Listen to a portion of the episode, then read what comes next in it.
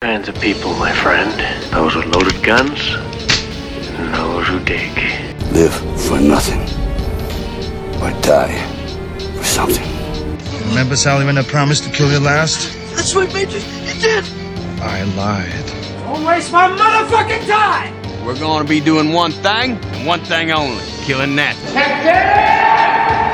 I need your clothes, your boots, and your motorcycle. Hello?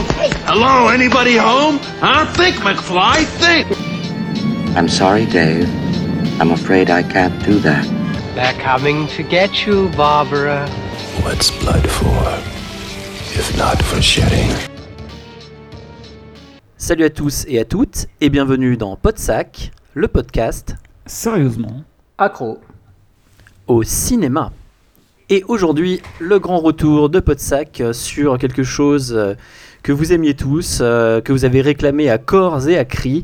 Et donc, c'est le retour du grand débat. Vous savez, les, les grands débats de fond de Podsac. Ceux qui touchent le fond, ceux qui ne se relèvent jamais bien haut. Et euh, aujourd'hui, nous allons faire un débat en fait sur le cinéma, bien entendu, mais quel genre de cinéma? On va voir, en fait, on va analyser aujourd'hui les comédies françaises contre les comédies américaines. Vaste débat. À l'origine de ce débat, euh, notre ami Fred, euh, qui va peut-être euh, introduire ça en deux trois mots et nous expliquer un petit peu ça. Et puis juste avant de rentrer dans le vif du sujet, bien entendu, euh, ce sera le moment des coups de cœur. Alors Fred, pourquoi tu as voulu faire ce débat déjà? Alors, mon coup de cœur. non, tu veux que je commence par dire euh, pour le, le Juste en, quelques, en quelques mots, ouais. Ok, alors c'était euh, lors d'une discussion euh, avec Jérôme. Non, plus sérieusement, euh, enfin, on a décidé de le faire là maintenant euh, parce que Jérôme euh, nous a vanté les mérites de Babysitting, un film qui est, qui est sorti il y a quelques temps. Et comme depuis pas mal de temps, je mûrissais des réflexions au sujet des comédies françaises notamment mais que je suis euh, un grand fan de certaines comédies américaines que je vais en voir régulièrement. euh, voilà, je me posais pas mal de questions sur euh, la production des comédies françaises, voilà, donc dans l'Hexagone. Et à l'occasion de quelques discussions comme ça entre nous, on, s'est dit que ce serait intéressant d'opposer ces comédies françaises aux comédies américaines pour un peu faire une petite, une petite comparaison et expliquer ce qu'on aime dans les unes ou dans les autres. Et, et puis moi, plus particulièrement depuis deux ans. Euh, donc ça m'a d'ailleurs valu pas mal de railleries, de critiques et d'agressions et de je ne sais quoi encore. Euh, je me suis attaché à voir pas mal de films français et de comédies françaises surtout. Alors pourquoi Tout simplement parce que euh, déjà euh, j'écrivais donc euh, sur le, le wildgunslinger.com là, vous vous souvenez peut-être de ce site, et je traitais de, je traitais de l'actualité, donc j'allais voir à peu près tout ce qui pas tout ce qui passait, mais j'allais voir deux, deux trois films par semaine, donc j'avais en tête de, de- parler de tout ce qui allait faire un peu le buzz et tout ce qui ferait des entrées. Donc, les films tels que Boule et Bill, par exemple, j'allais les voir parce que je savais que ça allait faire des millions d'entrées. Et donc, du coup, de fil en aiguille, je me suis rendu compte que euh, ce serait intéressant de me forcer un peu à aller voir des, des comédies françaises parce que c'est bien joli de dire tout le temps euh, le cinéma français c'est nul, les comédies françaises c'est de la merde je me suis rendu compte que je disais ça un peu, j'avais un peu cet état d'esprit-là, sans vraiment euh, connaître tout ça de fond en comble, et je me suis dit que ce serait l'occasion d'avoir une vision bien plus aiguë de ce sujet, et donc du coup, bah, en, voyant tous les mois des comédies françaises, là, j'ai deux ans de recul pour en parler un peu plus, et puis voir un peu ce qui va, ce qui va pas.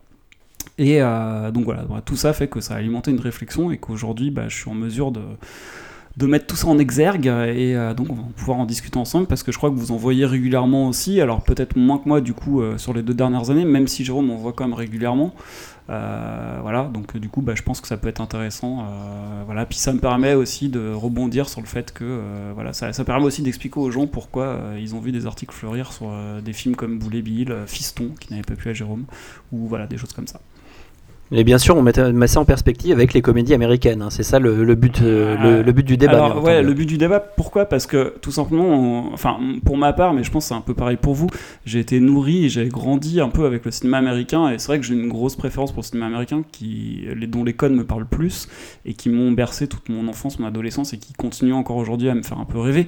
Et du coup, bah, je connais un peu plus le cinéma américain, je me suis plus éclaté euh, dans ma jeunesse en regardant des films américains, des comédies américaines. Voilà, si je dois citer euh, bon, bref, on va pas rentrer dans le détail maintenant, mais euh, il y a plus de films qui me viennent à l'esprit euh, qui sont américains. Et euh, je pense que pour toi, Tony, c'est pareil. Jérôme, dans, une moindre mesure, ou peut-être euh, dans la même mesure d'ailleurs, c'est sûrement la même chose. Donc je trouvais que vu qu'on connaissait bien le sujet, bah, c'était intéressant d'opposer les deux. Et puis parce que euh, il y a beaucoup à dire sur la manière dont sont faits, euh, dont sont faits les films en France et euh, bah, pas mal de choses, hein, comme on- quand on avait parlé des séries, on avait opposé un peu les sé- séries américaines des séries françaises avec le renouveau des séries de Canal, etc. Mais globalement, on avait noté un gros retard euh, en France, hein, dans, dans plein de choses, hein, dans le mode de diffusion. Voilà, bah, c'est un peu des choses qu'on retrouve euh, là euh, en France, euh, transposées à ce débat-là. Voilà. Moi, j'ajouterais juste bah, une chose oui, vas-y, euh, Jérôme. à cela. En fait, euh, moi, personnellement, j'ai grandi euh, en regardant des comédies françaises au départ. C'est-à-dire que c'était culturellement ce qui passait à la télévision. Je me souviens d'avoir vu euh, Le Cornio, L'As des As, euh, Le Magnifique, euh, Les Grandes Vadrouilles, Les Gendarmes, et toutes ces choses-là, tous ces films-là, ces petits classiques, avant de tourner vers les comédies américaines, puisque dans, ayant grandi dans les années 80, enfin en tout cas, ma cinéphilie ayant grandi dans les années 80, ce sont surtout les films français que j'ai vus en premier, puisque les films américains qui sortaient à l'époque en salle, c'était on, on en parlera, c'était des films d'un certain niveau de qualité. Donc euh, moi, je suis d'abord, j'ai déjà commencé par le français avant de me tourner vers euh, vers les imports américains, quoi. Ouais, en fait, c'est un peu la même chose pour moi. On en parlera Oui, mais moi, tout à moi, l'heure. moi aussi, hein, je pense que ça vient de, ça vient de notre génération, ça, pour le coup. hein. Ouais. Euh, et ben donc, avant de, de rentrer dans le vif du sujet et donc dans, dans ce débat, on va commencer par nos, nos coups de cœur respectifs. Et un coup de gueule aussi. alors, et un coup de gueule. Euh, donc, euh, Fred, tu vas commencer avec ton coup de cœur parce qu'on a à peu près le même, mais je vais te, c'est le tien, donc je te le laisse. Ok, alors euh, depuis quelques, quelques jours, quelques semaines, j'ai fait l'acquisition d'une PlayStation 4 euh, en suivant le modèle de mon ami Tony qui m'a qui m'a une fois de plus incité à dépenser de l'argent. voilà, j'ai fait une partie chez lui et j'avais prévu d'acheter une PlayStation 4 depuis très longtemps. Et puis le, la façon de se procurer la PlayStation 4 m'énervait un peu parce qu'il fallait s'inscrire sur une liste, il fallait attendre des mois et tout, ça m'énervait donc j'avais laissé tomber. Finalement, je suis revenu à la charge, j'ai commandé ma PlayStation, je l'ai eu et j'ai acheté euh, bon bah FIFA comme d'habitude hein, parce que je jouais à FIFA depuis très longtemps. Mais j'ai également acheté Need for Speed suite à la sortie du film qui m'a redonné envie de jouer au jeu et euh, sur les souvenirs un peu que j'avais eu notamment de parties endiablées avec Tony euh, où on se, on se pourchassait euh, sur Xbox à l'époque je crois. Voilà. À fond les ballons, ouais. Voilà, à fond les ballons, on se mettait des herses dans la gueule et tout, on s'envoyait des hélicos, enfin c'était bien marrant et du coup bah Tony l'a acheté, il m'a donné envie et je l'ai acheté et ça fait quelques jours que je m'éclate bien avec ce jeu qui est toujours aussi fun, qui est graphiquement très très beau. Voilà, euh, vraiment au niveau des graphismes, c'est vraiment. euh, là, on, voit qu'on est sur une console next-gen hein, comparé à, pas mal de jeux sur PS3 où parfois on se demandait un peu si on était vraiment. euh, moi, j'avais pas l'impression de voir un jeu HD, quoi. Souvent d'ailleurs, c'était en 720p. Enfin bon. Voilà, là vraiment, on sent qu'au niveau graphisme, ils ont mis le paquet. Et euh, au niveau jouabilité, bah, comme d'hab, hein, c'est de l'arcade, hein, c'est pas du tout de la simulation, donc euh, c'est une prise en main extrêmement rapide. Euh, voilà, on accélère avec la gâchette, donc bon, c'est la touche euh, L2, c'est- R2 pardon, c'est un peu bizarre, mais finalement c'est comme à FIFA, on accélère avec R2. Je m'y suis fait, moi j'avais l'habitude d'accélérer avec le X sur Gran Turismo par exemple, sur tous les jeux de voiture.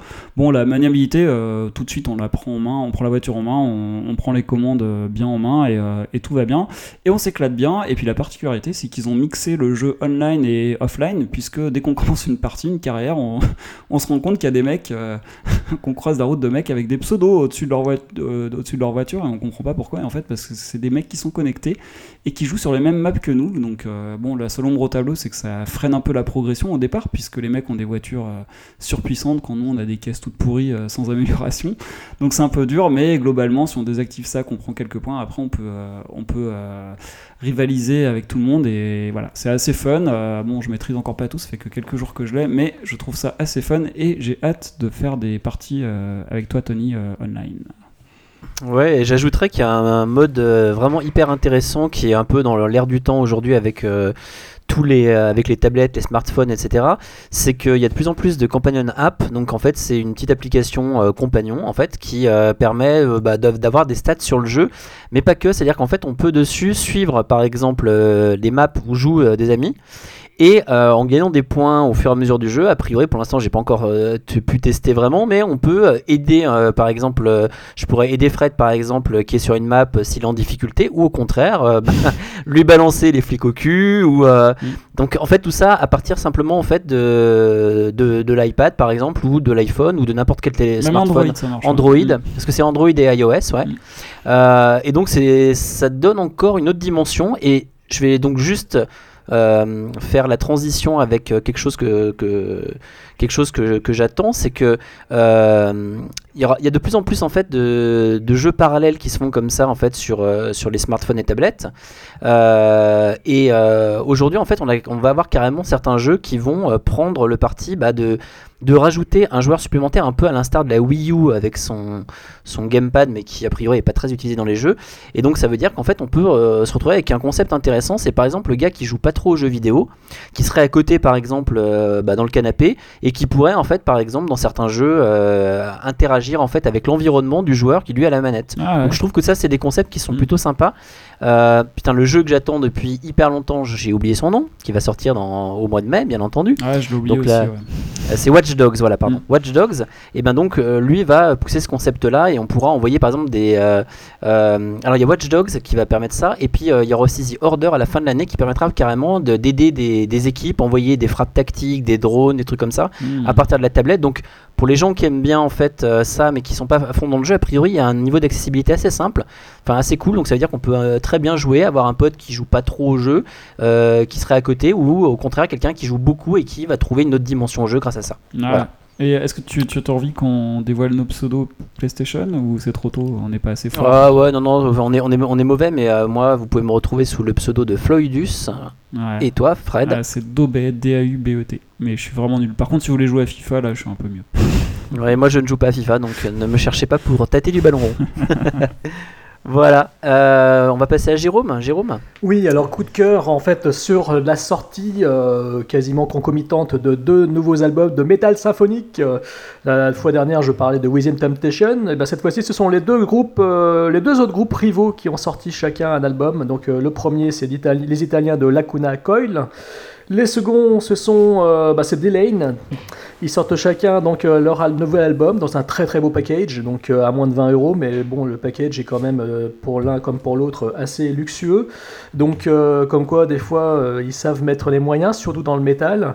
Donc, Metal Sympho avec chanteuse à belle voix, n'est-ce pas? Donc, nous sommes dans le genre typique qui a beaucoup de succès et cela fonctionne à plein régime, donc c'est très efficace pour l'un comme pour l'autre album. Donc, je vous recommande ces deux disques, hein, donc Lacuna Coil, Broken Crown, Halo et euh, The Human euh, Contradiction. Excusez mon accent euh, anglais tchécoslovaque.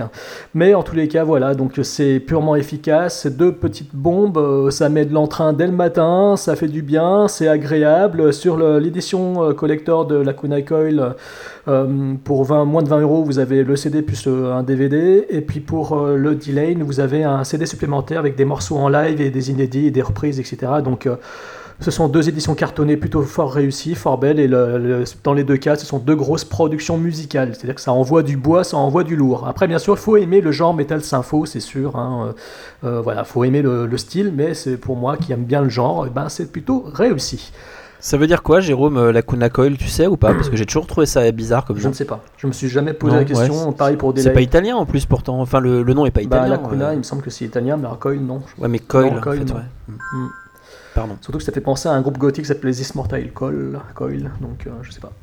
Ensuite, coup de gueule. Alors, coup de gueule. euh, alors, c'est c'est un coup de gueule quand même à vérifier parce que j'ai entendu dire sur euh, l'apéro du Capitaine. Alors, j'essaie de trouver des infos, mais ils ont balancé euh, l'idée comme quoi il se passe quelque chose là derrière, non? Non, non, nous t'écoutons. Ah, d'accord. Donc voilà, donc je disais, euh, l'apéro du Capitaine a éventé l'idée comme quoi le CSA aurait décidé que les films de Lars von Trier, mon grand ami Lars von Trier que j'aime tant, euh, donc euh, Nymphomaniac partie 1 et partie 2, ne seraient donc pas, dans leur version intégrale, dans leur version uncut, ne seraient donc pas considérés comme des films X, pas comme des films pornographiques. Ils ont, euh, ils ont fait le CSA a soi-disant déclaré que c'était donc euh, des films à des fins euh, auteuristiques, des fins voilà, c'est-à-dire qu'il y a une les films ont une volonté de film d'auteur en gros, il y a une sorte de palette euh, film intellectuel, film d'auteur, il y a une dimension artistique, et donc cela fait que même dans leur version intégrale avec des scènes de pénétration directe, des scènes de pénétration vraiment non simulées, hein, puisque on le sait dans les versions... euh, Non, je regarde, c'est pénétration directe. Oui. C'est quoi une pénétration indirecte C'est- C'est-à-dire, c'est-à-dire, je veux dire par là, quoi en fait, Du en fait, je me suis, je me suis- ouais, je me suis mal exprimé. En fait, ce que je veux dire par là, c'est que contrairement à La vie d'Adèle, par exemple, où on a fait grand cas, alors que quand on voit le film La vie d'Adèle, même toi, Fred, tu m'avais dit que j'allais peut-être être euh, dérangé par les scènes. J'ai le film, euh, je l'ai vu, je l'ai en Blu-ray. euh, Ah non, mais c'était pas attends, attends, laisse-moi finir. c'était pas On- en fait. On ne, on ne voit rien en fait. C'est-à-dire qu'en fait, euh, on voit que les filles font l'amour et tout, mais on voit pertinemment rien du tout. C'est filmé d'une telle façon que tout est masqué. Euh, là, dans Nymphomaniac, ce n'est plus le cas. Ce serait plutôt comme Bruno Dumont l'avait fait dans La vie de Jésus, par exemple, son film La vie de Jésus, où, il y avait, où toutes les scènes de sexe étaient non simulées, elles étaient filmées intégralement. Tu voyais la pénétration euh, en gros plan, comme dans du X, seulement c'était des doublures porno qu'il avait faites. Là, a priori, Lars von Trier aurait, alors je n'ai pas vu les films en version intégrale, hein, mais il aurait euh, fait la même chose seulement euh, avec le, système de performance capture, il aurait foutu le visage des acteurs, des comédiens sur les doublures pornographiques. Alors ça sera à vérifier. Mais en l'état, Toujours est-il que en version intégrale, le CSA aurait décidé que ces films ne seraient pas considérés comme des films X. Là où ça me gêne profondément, c'est que je trouve ça totalement hypocrite et ça rejoint un petit peu le fameux débat sur euh, le cinéma X que l'on avait fait il y a plusieurs euh, mois de ça maintenant, qui a eu beaucoup de succès d'ailleurs euh, à sa sortie sur Podsac. Je vous invite à le réécouter. Là où je trouve ça hypocrite, c'est que ça veut dire quoi? Ça veut dire que les films pornographiques, en fait, euh, où il y a des scènes non simulées également dedans, évidemment, euh, dans la mesure où euh, ils sont réalisés par exemple par un Andrew Blake ou même par un Feu en Francis Leroy ou par un Grégory Dark, etc., des films qui avaient une certaine volonté artistique. Ces films-là, par exemple, euh, ça veut dire qu'ils auraient le droit, eux aussi, d'être diffusés en prime time, euh, peut-être pas en prime time, mais en deuxième partie de soirée sur Arte, par exemple. Enfin, je trouve ça complètement euh, aberrant de voir que le CSA, d'un coup, euh, se dit que là, dans la mesure où c'est Lars von Trier, euh, qu'il a voulu se branler la queue euh, en filmant ses acteurs en train de se baiser, en train de baiser, etc. Lui, on accepte de dire que c'est un film d'auteur, donc il mérite l'appellation film d'auteur et non pas film X interdit aux moins de 18 ans. Mais par contre, la moindre production pornographique qui, soi-disant, qui est euh, de qualité en costume, qui peut être euh, relativement belle, avec une belle mise en scène, etc. Là, par contre, on va faire euh, les gros. on va, on va froncer les sourcils, le CSA va froncer les sourcils et dire non, non, non, c'est du, c'est du X, c'est interdit, c'est vendu sous le manteau, cachez-moi ça, c'est honteux. Moi, je trouve ça totalement hypocrite en fait. Je trouve ça vraiment, mais vraiment minable. Alors, j'attends de voir la confirmation de ce qui a été dit dans l'apéro du Capitaine, mais moi, ça me, ça me fait bondir et je trouve qu'il n'y a qu'en France qu'on a ce genre de conneries. De pure hypocrisie euh, crasse, et ça me débecte de voir que le cul, dans la mesure où soi-disant c'est intellectuel et qu'il y a un putain de nom euh, à la Lars von Trier derrière, là par contre, là, bah, là il n'y a pas de problème, euh, tout le monde crie au génie, et par contre on va euh, cracher sur le, sur le cinéma X en disant que c'est euh, que c'est de- c'est abject. Mais attends, Jérôme, j'ai juste une question moi, que ouais. je comprends pas. Là, le film, il est sorti en salle, donc il est sorti dans la version euh, cut, Expurgé, en fait. Enfin, expurgé. Voilà. Ah, c'est ça. Donc là, quand on parle de la version uncut, finalement, c'est une version qui sera en DVD Blu-ray. Certainement, une version qui sera au certainement, cinéma certainement. Et en plus, mais il a été présenté en festival, parce que le Festival de Berlin, il était censé Ouais. être présenté justement en version intégrale.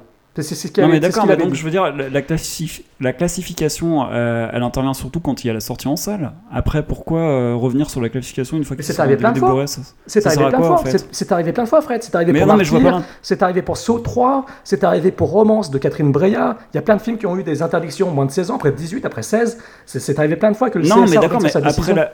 Oui, mais après la sortie en salle, je vois pas l'intérêt, moi. Pour la sortie en DVD l'in- Blu-ray, bah, l'intérêt de l'exploitation du DVD ou du Blu-ray, c'est que si jamais il est euh, classé X, tu pourras pas le commercialiser dans les supermarchés Exactement. par exemple. Ah, Exactement. Euh, Et d'ailleurs, la vie d'Adèle, la il ça, pas ça inter- peut poser La problème. vie d'Adèle en DVD Blu-ray, enfin, en tout cas sur la jaquette, faut que je revérifie, mais il n'est pas interdit au moins de 18, ni au- enfin il n'est pas interdit au moins de 16. Il est interdit au moins de 12 Alors ans. ap- ap- Ah après, oui, oui, par parce qu'en salle, il euh, était pas int- même pas interdit au moins de saison. ça, Voilà. Mm. Mais en Après- fait, ap- juste pour attends, Tony, juste je rebondis sur un truc juste pour dire, je- c'était pas par rapport aux scènes, euh, au fait qu'il y a du sexe euh, de, de manière longue dans le film. Je pensais pas que c'était ça qui allait être gênant en fait, mais on va pas s'apesantir là-dessus. On en reparlera en antenne si tu veux. Euh, moi, je voulais juste dire une chose, c'est que autant, euh, enfin, euh, Jérôme, tu, tu, co- tu co- connais mon amour pour Lars von Trier, euh, que j'adore, hein, c'est-à-dire, que enfin, je j'aime pas du tout.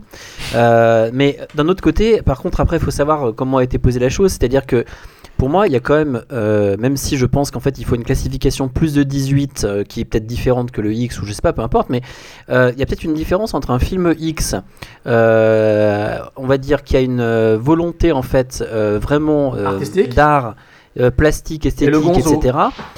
Non, non, non, mais et ça, ça c'est une chose, mais et un film avec une histoire quand même. Parce que il y a ça, c'est-à-dire qu'aujourd'hui, pour moi, on doit avoir le même traitement entre un film X esthétisant avec une histoire et peut-être on va dire quelque chose derrière, mais est-ce que ça existe? Dans le porno, ça existe. Bah, Je suis pas un Avec grand une- non, mais- connaisseur, mais je sais que ça existe. Des films en costume avec Ah, une histoire, oui. avec des intrigues, comme euh, je crois qu'il y en a un que vous avez peut-être dû voir qui s'appelle Conquest, il me semble, qui était. euh, Ouais, à part, à part pirate et compagnie, Voilà. euh, je veux dire, c'est euh, bonjour, bonjour, bonjour, monsieur le pirate. Comment allez-vous aujourd'hui? C'est une belle journée pour niquer. Il y a Captain America aussi. Euh, si tu veux le, le- Big Bang la- la Theory, di- la version X aussi. Non, mais ce que je veux dire, c'est que je- moi, j'arrive, j'arrive à faire une différence entre ça et euh, et le et le film de Lars von Trier.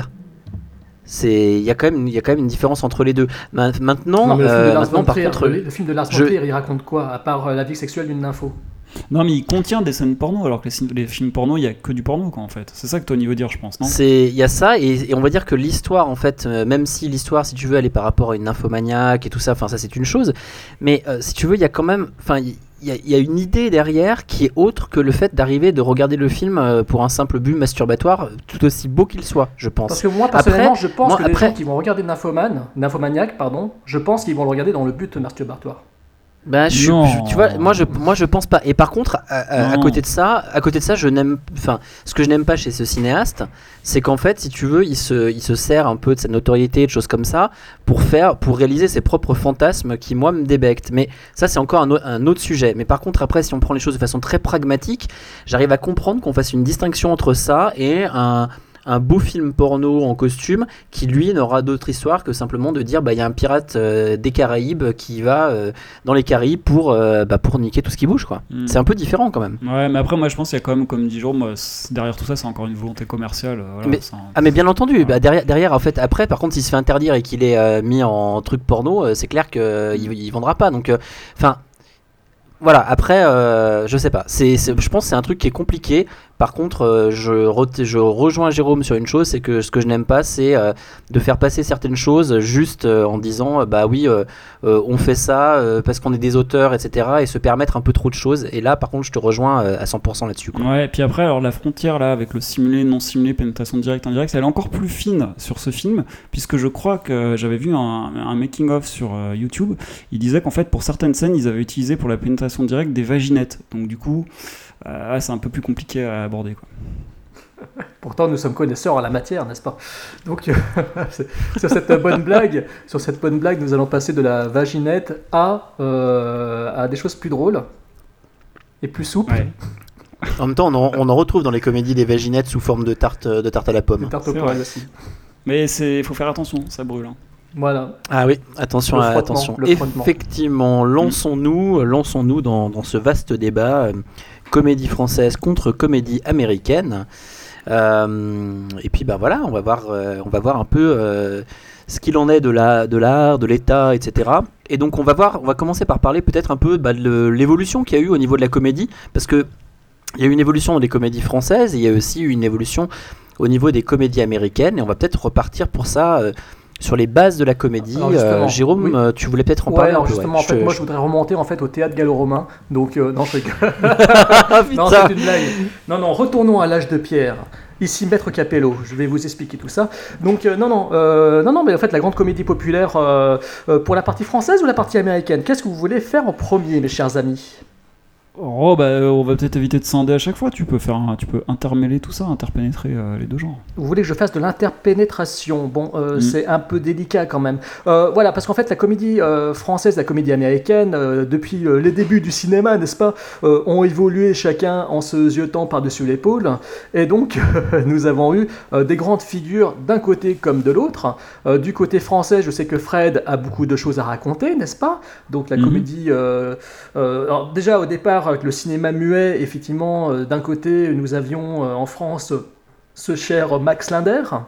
Euh, de l'autre côté des océans, des eaux obscures, nous avions Charles Chaplin, nous avions Harold Lloyd, nous avions Buster Keaton, etc. Putain, mais c'est si vieux que ça, les nuits max? Je savais pas.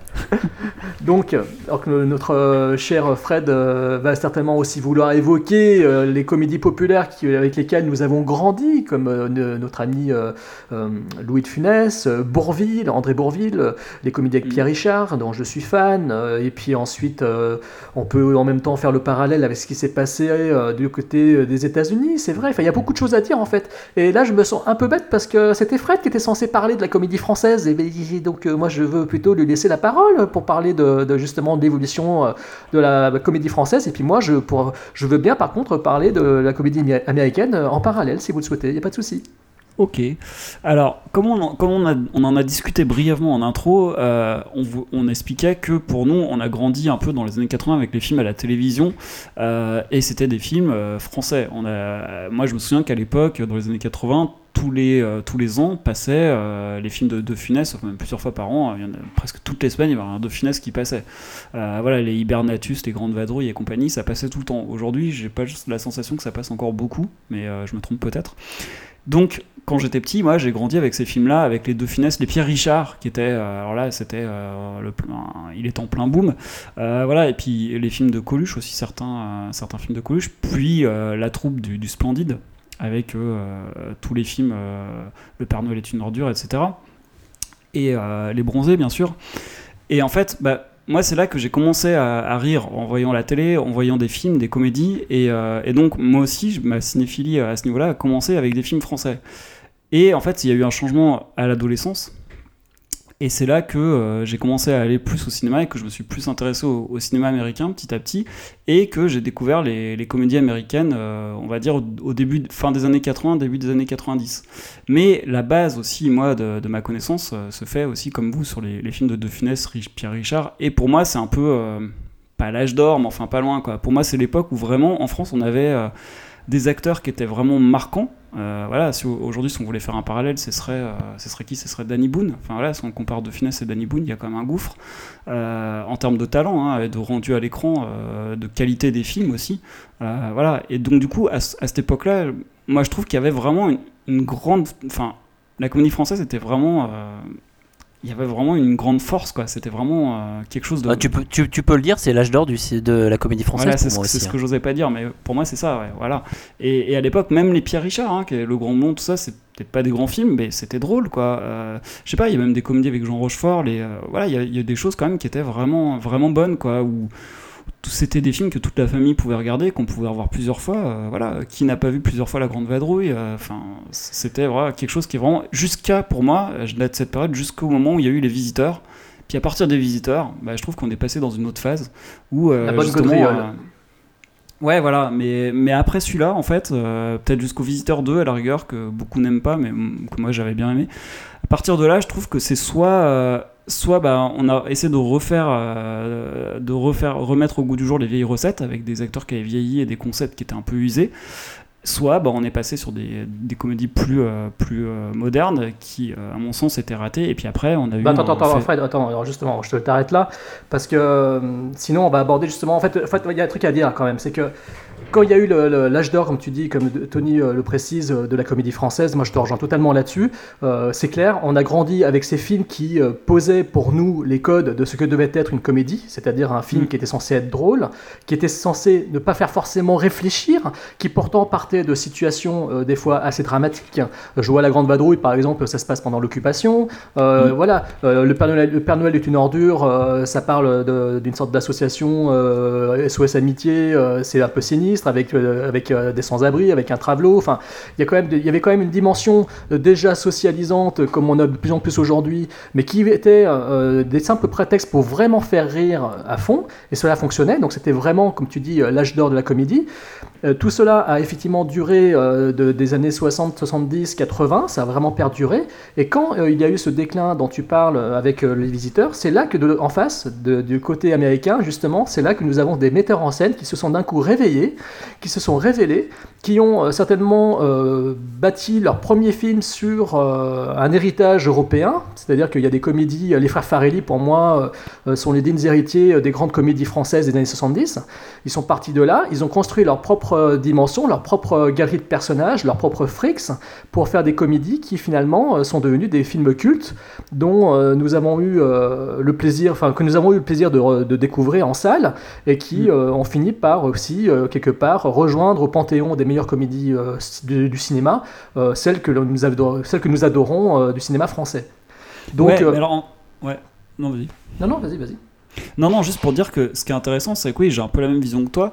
Et ce qui est plutôt dramatique, c'est que moi, je trouve que à partir du, on va dire, le- du début des années 90 ou le milieu des années 90, moi, j'ai la sensation que les Français, petit à petit, sont mis à copier les Américains en, en essayant de reproduire des schémas qui, qui fonctionnaient aux États-Unis en moins bon. Alors, euh, enfin voilà, par exemple, le, phé- le phénomène des comédies romantiques, euh, je sais pas, je me souviens alors, de, de films qui sont quand même bons, mais par exemple, quand tu vois L'Arnaqueur, c'est un bon film, très sympathique, qui se regarde bien, pas de problème, il est bien joué.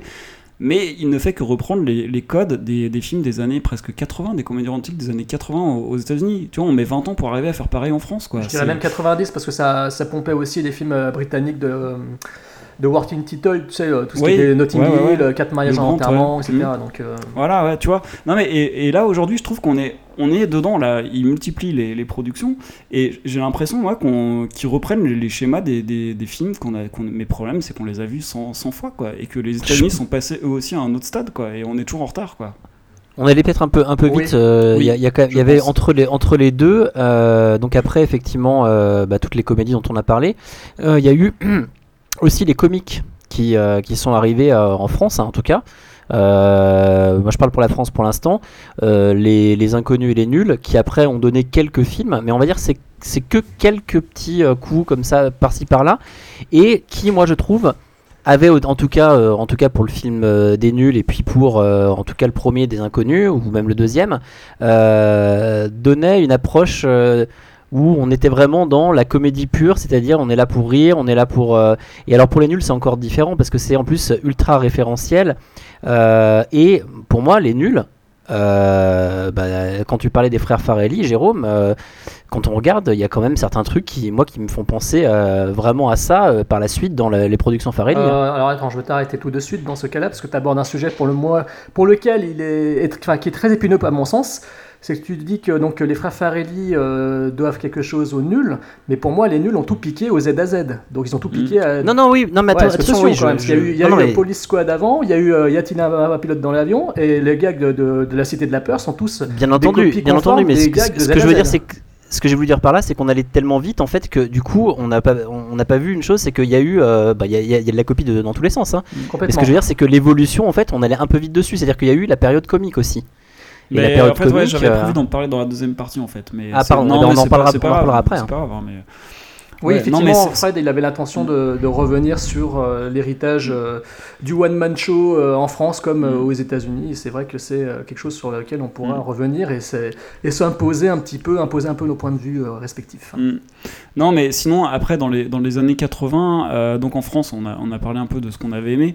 Euh, et après, moi, pour moi, c'est là que j'ai découvert aussi, euh, j'ai commencé à voir des films, on va dire, dans la deuxième partie des années 80, des films américains. Euh, Il y a quand même pas mal de choses qui m'ont fait rire. Euh, je sais pas, ne serait-ce que, bon, on a fait un épisode dessus, mais les Police Academy, les As, dont Jérôme vient de parler. Enfin, voilà, il y a quand même des trucs qui étaient euh, assez marquants. Je sais que Tony, toi, t'as un film que t'aimes bien qui s'appelle Les Indians, euh, Major, Major League en, en anglais, je crois. Tout, tout à fait, ouais, Voilà. ouais, que j'adorais ouais, sur le baseball. Ouais. Ouais, bah, peut-être que tu peux en dire deux mots parce que les gens connaissent peut-être Bah, pas. avec euh, Tom, Ber- Tom Berenger, Wesley Snipes par exemple dans, dans les rôles et effectivement c'est une comédie sur euh, bah, le sport emblématique américain euh, mais qui pour même un néophyte on va dire quelqu'un qui n'aurait jamais joué au baseball de sa vie représentait en fait un style je sais pas si on peut dire un style, style de comédie sportive ou, Mm. ou quelque chose comme ça mais euh, ça, hein. qui ouais qui, qui était euh, qui était à mon sens un- enfin, que j'avais pas vu encore jusque là à ce moment là puis en plus je m'intéressais au baseball euh, et puis avec des acteurs euh, bah, qui à ce moment-là étaient quand même des acteurs euh, déjà un peu en vue. Mhm. Donc, Il y avait pas Charlie donc Sheen aussi, non? Il y avait Charlie Sheen aussi, oui, tout à fait, que j'oubliais effectivement euh, dedans. Et, euh, et ouais, là, on a, on- pour moi, en fait, c'est le moment où, bah, c'est marrant que tu en parles parce que c'est le moment où moi, bah, voilà, j'ai fait le, j'ai eu le déclic où euh, je suis passé entre guillemets, en- entre guillemets, hein, à la comédie américaine C'est pour, parce que ça que, je, c'est pour ça que je t'en parle maintenant. ouais, c'est à ce moment-là en fait que je me suis rendu compte que je me suis dit waouh mais il y a des trucs bien drôles et tout et, bah, et c'est à ce moment-là que j'ai entre guillemets pas oublié mais que je suis passé un peu sur l'héritage que j'avais eu des deux Funès et compagnie même jusqu'au Splendide on va dire Euh, et, euh, et puis que bah, je me suis plongé à fond dans les comédies américaines il y a aussi une chose euh, qu'il faut dire c'est qu'à ce moment-là les comédies arrivaient peut-être aussi un petit peu plus vite même si c'était encore très lent par rapport à ce qu'on peut connaître aujourd'hui, mais on arrivait à voir, en, en tout cas, à voir les films en France. Et par contre, il y avait quand même peut-être une sélection qui était faite. Mm. Donc, c'est vrai que.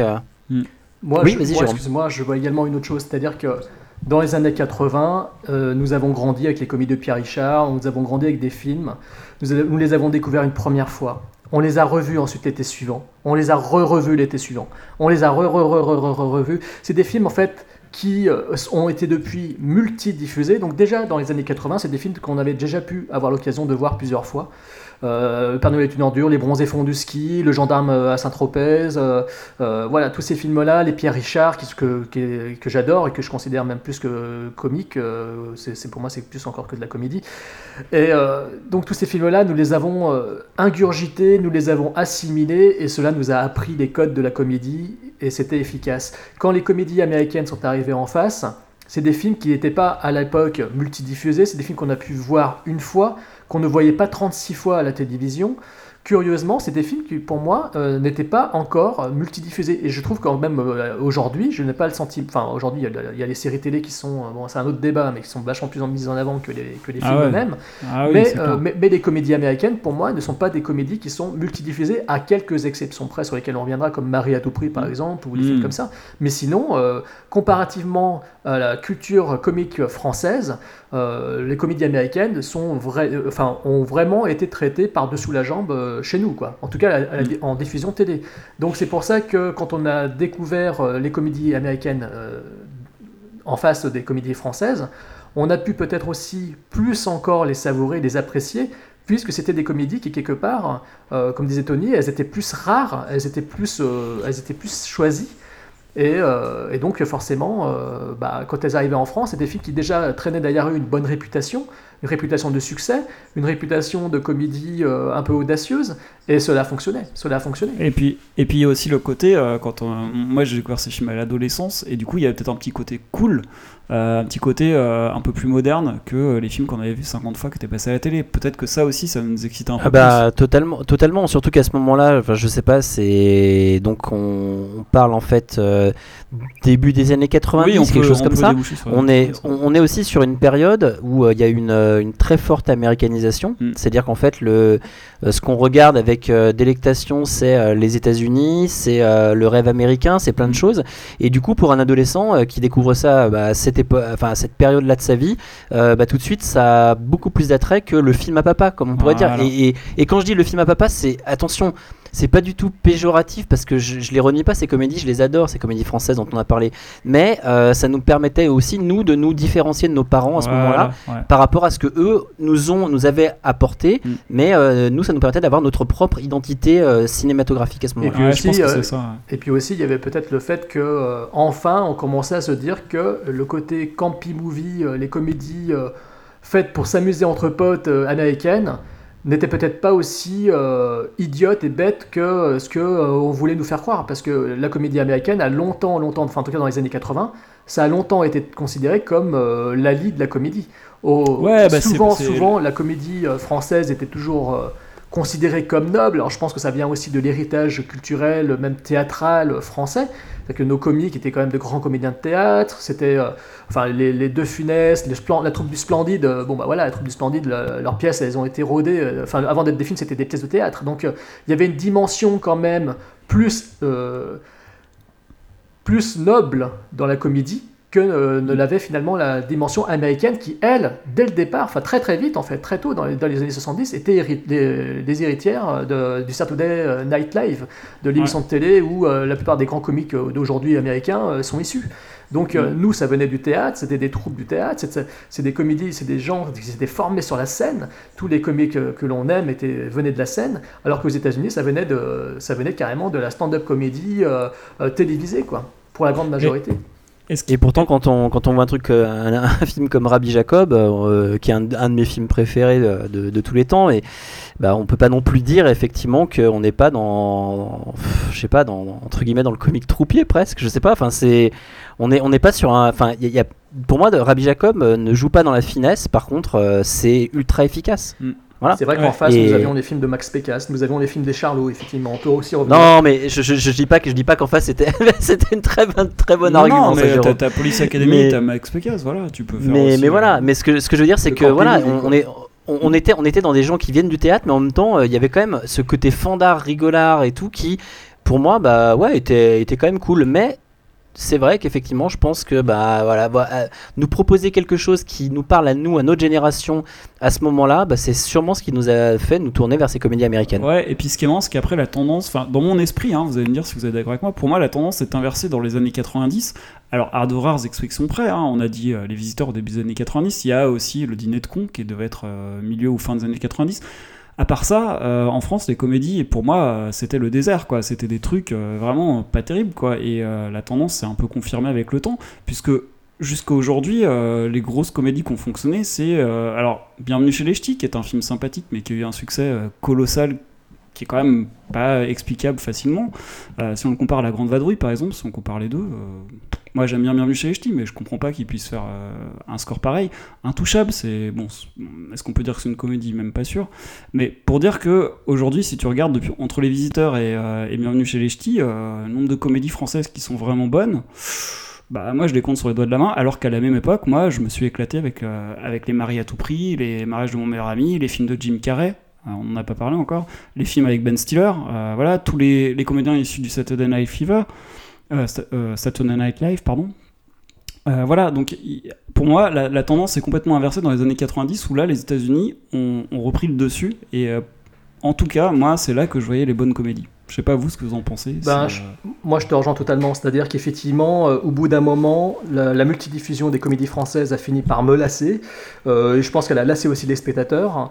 Et puis, euh, en face, le fait d'avoir des comédies américaines qui proposaient quelque chose de nouveau, qui proposaient des acteurs, des visages nouveaux, euh, fait que euh, on a eu euh, cet attrait pour la curiosité, cet attrait pour la nouveauté, donc c'était quand même plutôt agréable. Tandis qu'en face, nous avions des Français qui, sentant euh, le, public euh, les abandonner, quand on voit par exemple euh, après le succès du, des Visiteurs 1 et 2, ou non, je c'est après le succès des Visiteurs 1, qu'on voit Clavier qui fait un film, bah, c'est plus La Ruée vers l'or, là, je sais pas comment il s'appelle, là, le, ah, ce film qu'il a tourné juste après euh, Les Visiteurs, qui était une catastrophe euh, honteuse et minable. J'ai même oublié, La tu soif de l'or, La soif de l'or, ça s'appelle. Ah je j'ai pas- jamais vu. Voilà, donc une sombre merde. Ah bah, quand, moi- moi non quand plus, on alors. voit qu'il y a eu les anges gardiens, quand on voit que d'un coup ils ont Ouais, essayé de faire ça. revenir euh, le public Mm. dans les salles avec des films des- des- qui sont finalement des purges cataclysmiques, Mm. hein, euh, l'extraterrestre des inconnus, euh, enfin je veux dire, genre, Mm. il- on pourrait en citer mais des, mais des paquets entiers de lessive de, pour nettoyer toutes ces grandes merdes cinématographiques françaises des années 80, de la fin des années 80 jusqu'à la fin des années 90. Mm. Et donc, effectivement, moi, je trouve que le courant, le, enfin, le tournant vraiment conséquent, ça s'est fait vraiment à la fin des années 90 et dans le courant des années 2000. C'est-à-dire que là, d'un coup, euh, moi, personnellement, depuis quelques temps, j'en ai, eu- j'en ai eu marre des comédies françaises. Je me suis tourné vers les comédies américaines et je me suis rendu compte que depuis quelques temps, depuis euh, ouais, 4, 5, 6 ans, les comédies françaises essayent de reprendre, donc comme tu disais tout à l'heure, euh, le poil de la bête en singeant euh, littéralement euh, ce qui se fait aux États-Unis, quoi, ou en Ouais, Angleterre. et, et le pire, ouais, et le pire, c'est que j'ai l'impression que ça fonctionne sur un certain, une certaine partie du public.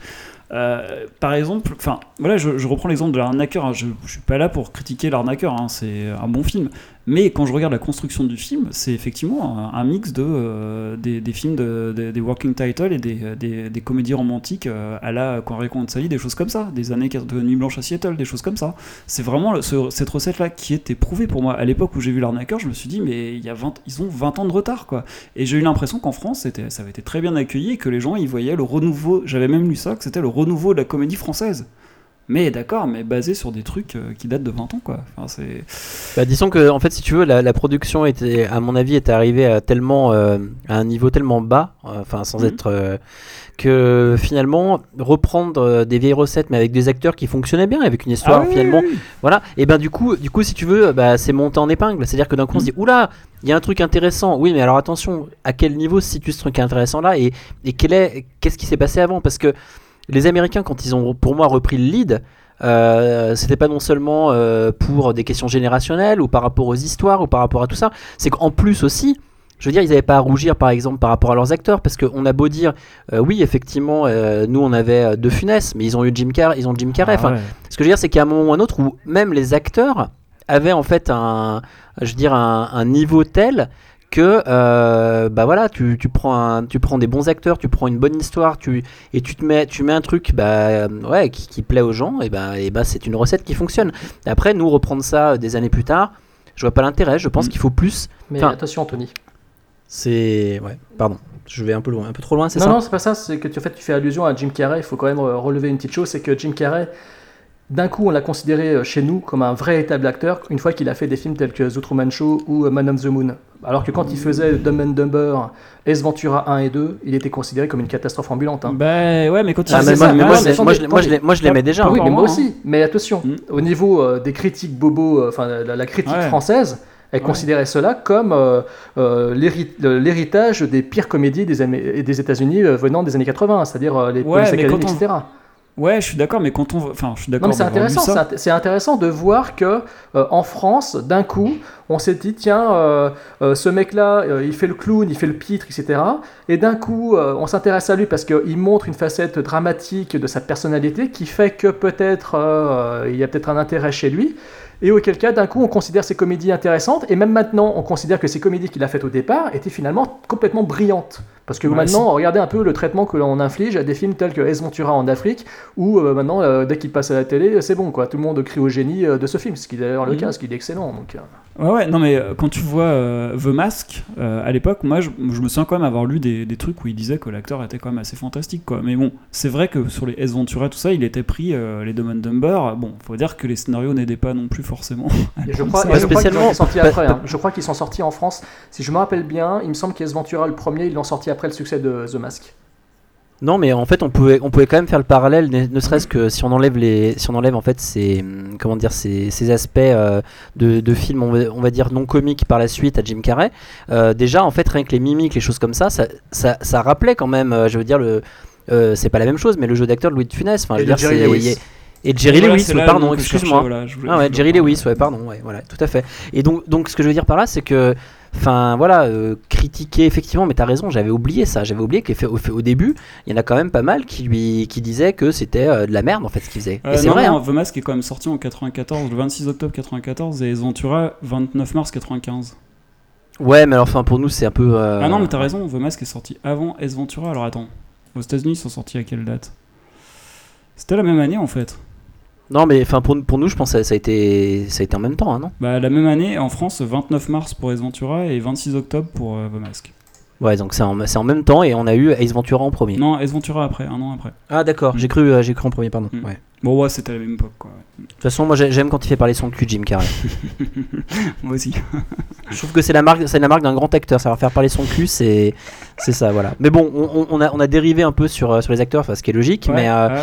on, on en était où là du coup? Parce Bah, que je, on je en suis était perdu. aux années 90 et moi j'ai envie de savoir un peu. euh, moi j'ai envie de vous parler un peu de ce qui m'a fait rire au cinéma et quels sont vos plus grands souvenirs, euh, les plus grands fous rires que vous ayez eu au cinéma? Parce que moi j'ai envie de raconter le mien.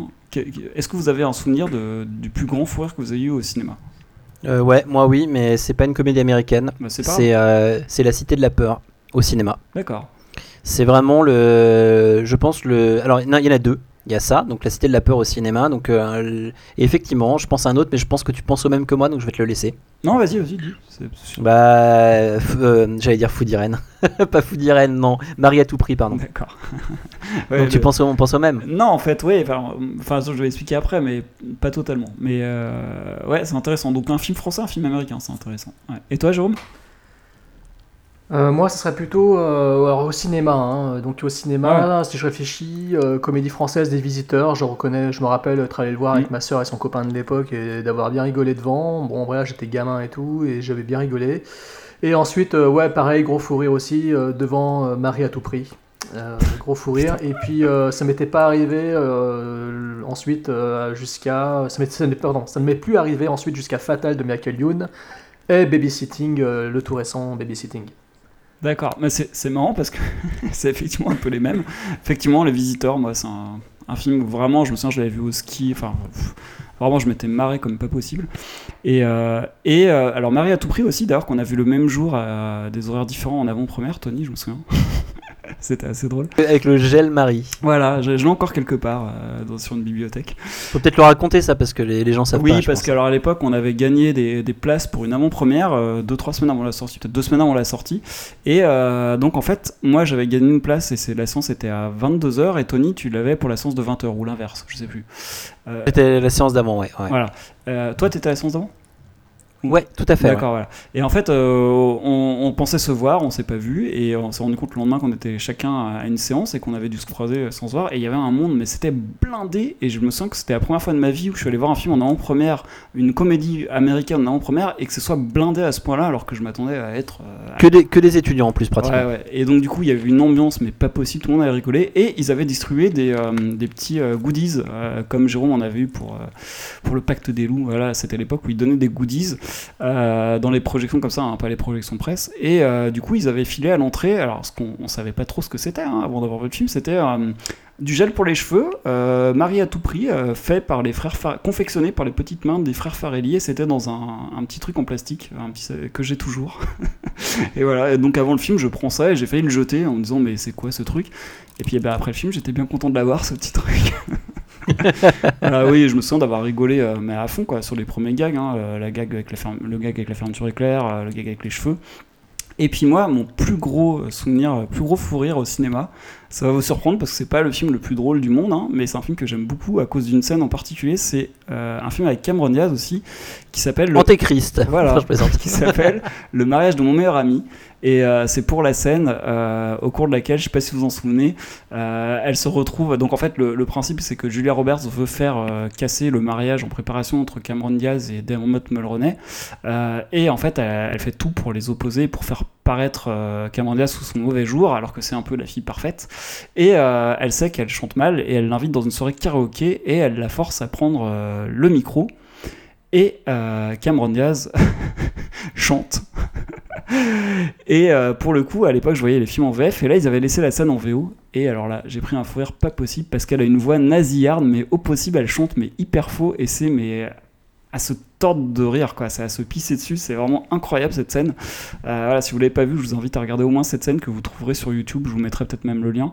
Euh, voilà, c'est vraiment extrêmement drôle. Et après, j'avais cherché un peu comment, euh, comment ils avaient fait. Est-ce qu'ils avaient trafiqué la voix de Camanda Je comprenais pas. Est-ce qu'ils avaient demandé à quelqu'un d'autre de faire la voix? Je me sens que j'avais fait des recherches. Et en fait, j'avais trouvé une interview du réalisateur qui expliquait qu'en fait, non. C'était vraiment Cameron Diaz qui avait dit qu'elle était capable de chanter très très faux et qui d'ailleurs elle avait avoué elle chantait pas très bien et du coup il lui avait simplement demandé de faire un test il avait vu qu'elle vraiment très mal il lui avait demandé de légèrement exagérer elle avait fait une voix un peu nasillarde et on a le résultat euh, qu'on obtient euh, dans le film je sais pas si vous vous souvenez de cette scène Ah oui, si, si, tout à fait. Ouais, pareil à fait. aussi. Mais je- je- J'avais bien aimé le film d'ailleurs, j'avais trouvé très drôle. ouais. Oh, j'avais pas aimé. Ah ouais. Ouais, je me souviens être allé voir après le film, être allé euh, sonner chez un pote à 11h du soir pour lui raconter la scène. à Chambéry, je me souviens à l'époque. C'était marrant. Ça devait pas être Jérôme alors du coup. Non, c'était Laurent. Ouais, j'étais déjà à Lyon, je crois. Euh, Non. ouais, je, Bon, enfin, bon, je, sais, bah, je sais plus ça. Ouais, mais- Oui. Mais je sais que Bon, j'avais ouais. été déçu euh, avec tout ce que l'on en m'avait dit. euh, J'avais été déçu par le film au final et je m'étais un peu fait. Ah, De toute façon, les, les comédies, comme beaucoup de films, hein, c'est vrai que souvent, ce que peuvent dire les gens, ça, ça, influ- ça peut nous influencer aussi hein, Mm. derrière. Mais Alors- par contre, on est entré dans l'époque Ben Stiller là. Enfin, pour moi, après, Oui, ça, ça a été, euh, oui. ça a été une grosse période comme Ben Stiller qui dure Oui, oui, toujours oui, d'ailleurs, oui, parce oui. que Ben Stiller, voilà, c'est pour moi un grand nom de la comédie française à cette époque-là. Oui, tout à fait, la comédie française. euh, La comédie française, ouais. J'ai cru que tu l'avais fait exprès, Non, non, Fred. pardon. Oh. Avec Darry Cole. Avec Darry Cole, oui. euh, Très grand, euh, très bah. grand comédien américain, n'est-ce pas? Comme son nom l'indique. C'est vrai que tu, c'est vrai que tu me dis ça, mais en fait, euh, je me rappelle quand même de, de- d'avoir euh, été obligé d'aller aux toilettes euh, dans une séance. euh, pour la une séance, c'était Zoolander, je crois. Ah ouais Euh, parce qu'en fait, j'avais tellement ri en fait pendant le film qu'au bout d'un moment, ça avait fait tellement de pression sur ma vessie que j'étais là et j'ai compris ce que ça veut dire pisser de rire en fait. Sauf que je me suis pas pissé dessus, mais voilà. C'est vrai que j'avais oublié Ouais, Zoolander. tu, ouais. tu peux le dire, on est, on est entre nous, hein, tu peux le- enfin, il n'y a pas de problème. Quoi. Je suis atteint d'incontinence, effectivement. voilà. Ouais, non, mais c'est vrai que le- la comédie euh, française, la comédie américaine, dans ces années 90 et 2000, euh, elles ont commencé, euh, enfin, la comédie française a commencé à vouloir un petit peu singer euh, la comédie américaine aussi, on peut le dire. C'est-à-dire qu'en fait, je ne sais pas si vous avez constaté, alors est-ce qu'on peut maintenant parler aussi du fait que euh, on a d'un côté le, le comique français qui a voulu. euh, Bah, on va peut-être passer sur la deuxième partie du coup, sur les traitements. euh, Bah, ça le fait fait qu'il y a un- Vas-y, ouais. Non, je sais pas. Enfin, c'est en fait, ça rejoignait en fait ce que vous voulez, euh, aussi- ce dont voulait aussi parler Tony, c'est-à-dire qu'en fait, en France, on a d'un côté les comédies aujourd'hui qui veulent euh, singer les Américains, qui veulent reprendre les codes américains et qui le font avec plus ou moins de succès. Et, euh, on, Ouais, a, mais- et on a non, même d'un autre côté les comédies françaises qui cherchent justement à garder cette palette très intellectuelle, très, très autorisante ou très sociale, et qui euh, sont des comédies, comment on appelle ça, des comédies de mœurs, la fameuse comédie de mœurs, Ouais, la ça, comédie ouais. dramatique. Enfin bref, ce, que euh, font par Mm. exemple Bakri et Jaoui, euh, Clapiche, ce que font euh, à un certain niveau, euh, je sais pas moi, qu'est-ce qu'il y a d'autre comme metteur en scène de comédie un peu de caractère de cette sorte Ah, je- moi je pense à celle qui a fait la bûche, comment elle s'appelle euh, Oui, bah, c'est Daniel Thompson. Thompson, ouais, qui a fait un Bah, bon film la- là récemment, cela dit, avec euh, Lou Delage, euh, qui était Mais en même temps, Daniel Thompson, c'est la, c'est la fille de, je sais plus quel grand metteur en scène, euh, je sais plus si c'est pas la fille de Gérard Houry. euh, Enfin, en tout cas, elle a un lien de famille euh, très connu avec un, avec un réalisateur de comédie française très très connu. Il faudrait regarder ça, mais je, je- là d'un coup, je l'ai oublié. hein. Après, d'ailleurs, dans, le- dans le cas euh, Bakri Jaoui, mais surtout Bakri, euh, ça joue aussi pas mal sur la personnalité de Bakri et sur le, sur le entre, entre guillemets, un petit clicheton du, du français, euh, toujours râleur en fait. Et donc, ça, c'est quelque chose qui est quand même très ancré dans notre. euh, Le de Gérard Houry, c'est ouais, bien ça. euh, dans, dans, dans, dans, dans, dans le, enfin, je veux dire, dans, dans le paysage français en fait. C'est-à-dire qu'un personnage comme ça, nous, va, enfin, va plaire en tout cas à pas mal de personnes parce que bah, c'est le mec toujours râleur, toujours voilà. Mais après, est-ce que au-delà de ça, je veux dire, on peut, comment dire, est-ce qu'on peut le mettre dans les mêmes, est-ce qu'on peut les mettre dans les mêmes catégories? Non, ouais, c'est un autre type de comédie et par contre, c'est un truc, euh, bah, je sais pas. Est-ce qu'il y a des exemples à l'étranger de type de comédie comme ça, Alors, euh, un peu ce style des comédies. Est-ce que toi t'en vois, Bah, Jérôme en fait, ces comédies-là, elles paraissent, si, il y en a, il en existe, mais ce sont des comédies qui passent à Sundance Festival, par exemple, tu vois, au Festival Tribeca. voilà, ouais, tout à fait, c'est ça que je voulais dire en fait. qui chez nous sortent, alors soit euh, dans un, pa- un parc de salles très limité, soit ce sont des films qui sortent directement en vidéo, parce qu'il y en a plein, hein, si vous regardez euh, des fois, même sur les sites de, de VOD, il y a plein de films de comédies un peu amères, un peu tristes. Non, mais est-ce que tu mets, est-ce que tu mets par exemple Little Miss Sunshine, des trucs comme ça dans ce, Oui, dans ce lot-là? Oui, oui, peut-être Ouais, même, euh, même aussi un Wes Anderson, tu vois, peut-être pas forcément un, un, un- un Juno par exemple Ouais, aussi. alors sauf que. Ouais, mais alors sauf que moi, je, je, je ferais quand même une opposition entre. Alors, on parle de Bakri Jaoui. euh, moi, je trouve que c'est bon ce qu'ils font. Enfin, à quelques exceptions de près, hein, tout n'est pas bon. Voilà, il y a du bon, du moins bon. Mais c'est quand même un cinéma que, moi que j'apprécie. Je vois régulièrement leurs films. Après, euh, il y a des films un peu euh, tendance un peu euh, comment dire intello social. Oui, je oui, sais pas. tu vois tendance sociale intello. Voilà, qui, qui moi qui m'agace. Alors, Daniel Profondément Tom- aussi, ouais. voilà, Danny Thompson, par exemple, je me souviens quand j'avais vu La Bûche, mais je m'étais dit, mais qu'est-ce que c'est que ce truc, quoi J'avais trouvé ça chiant à mourir, euh, ouais, pénible à regarder, quoi. Euh, voilà, par exemple, par contre, son dernier, là, le titre ne me revient pas, mais son dernier, je l'avais trouvé bien. Euh, voilà, c'est quand même deux tendances un peu qui. Voilà, moi, je mettrais pas dans le même panier parce que Little Miss Sunshine, pour moi, c'est un bon film aussi, c'est sympathique. C'est pas euh, le truc où ils se la pètent, quoi. Enfin, je veux dire, c'est pas le truc où ils veulent faire hipster, ils veulent faire. tu vois ce que je veux dire? Parce que, parce que chez nous, nous avons un, un- peu de comédies américaines de ce style qui arrivent jusqu'à nos, écrans, jusqu'à nos salles finalement, j'ai l'impression. Peut- Parce que aussi, beaucoup, parce que beaucoup, si tu regardes bien le, le marché de la vidéo, il y en a beaucoup qui sortent directement en vidéo, hein, qui sont des comédies dramatiques, euh, des comédies satiriques euh, ou des comédies de mœurs, mais très légères. Mm. Ou, voilà, ce sont des films un peu, euh, un peu les héritiers de Woody Allen, c'est-à-dire des films où ça parle beaucoup, où euh, le Mm. comique, la comédie vient des dialogues, où c'est de la subtilité, Où ils dont, essayent. dont finalement le chef de file, dont le chef de file quelque part aujourd'hui, bon, on peut dire c'est Joe D'Apato, quoi, hein, le chef de file des années 2000, euh, de la fin des années 2000. Ouais. C'est Joe D'Apato avec ses comédies euh, très dialoguées, euh, etc., sur lesquelles on, on va, on va revenir quand on parlera des grands noms de, de la comédie américaine et française. non, mais c'est- un grand nom, tu peux pas le dire le contraire. Tu, T'as tu- dit- tu- t'as- tu le détestes, quoi, tu le détestes, je sais, mais on reviendra dessus quand même. Pardon, non, j'ai juste pas, pas compris. Tu as dit quoi, les gros mots, ça grands noms Non, Ah, d'accord. C'est pour ça que je rigolais en fait. Non, mais c'est pas Ah, les gros mots. Euh, donc, euh, non mais quand même, c'est vrai Juste un, que... truc, juste un truc, Daniel Thompson, c'est euh, la scénariste quand même. De, elle a écrit avec son père, elle avait le scénario Oui. de La Grande Vadrouille, Les Oui, Aventures oui, de. Rabbi Jacob, La Boum. Bien sûr. Voilà, Bien sûr, et après elle a pris le flambeau euh, une fois qu'il est, Mm. enfin une fois qu'il est décédé, elle a pris le flambeau. Mm. Et tu peux Non, même c'était pour le rappeler pour les poditeurs. Ouais, puis tu peux aussi dire que son acteur fétiche c'est son fils, Christopher Thompson, Mm, mm. Qui joue dans La Bûche, euh, celui dont, dont tombe amoureuse, je crois, euh, Charlotte Gainsbourg, si je me rappelle bien, dans La Bûche.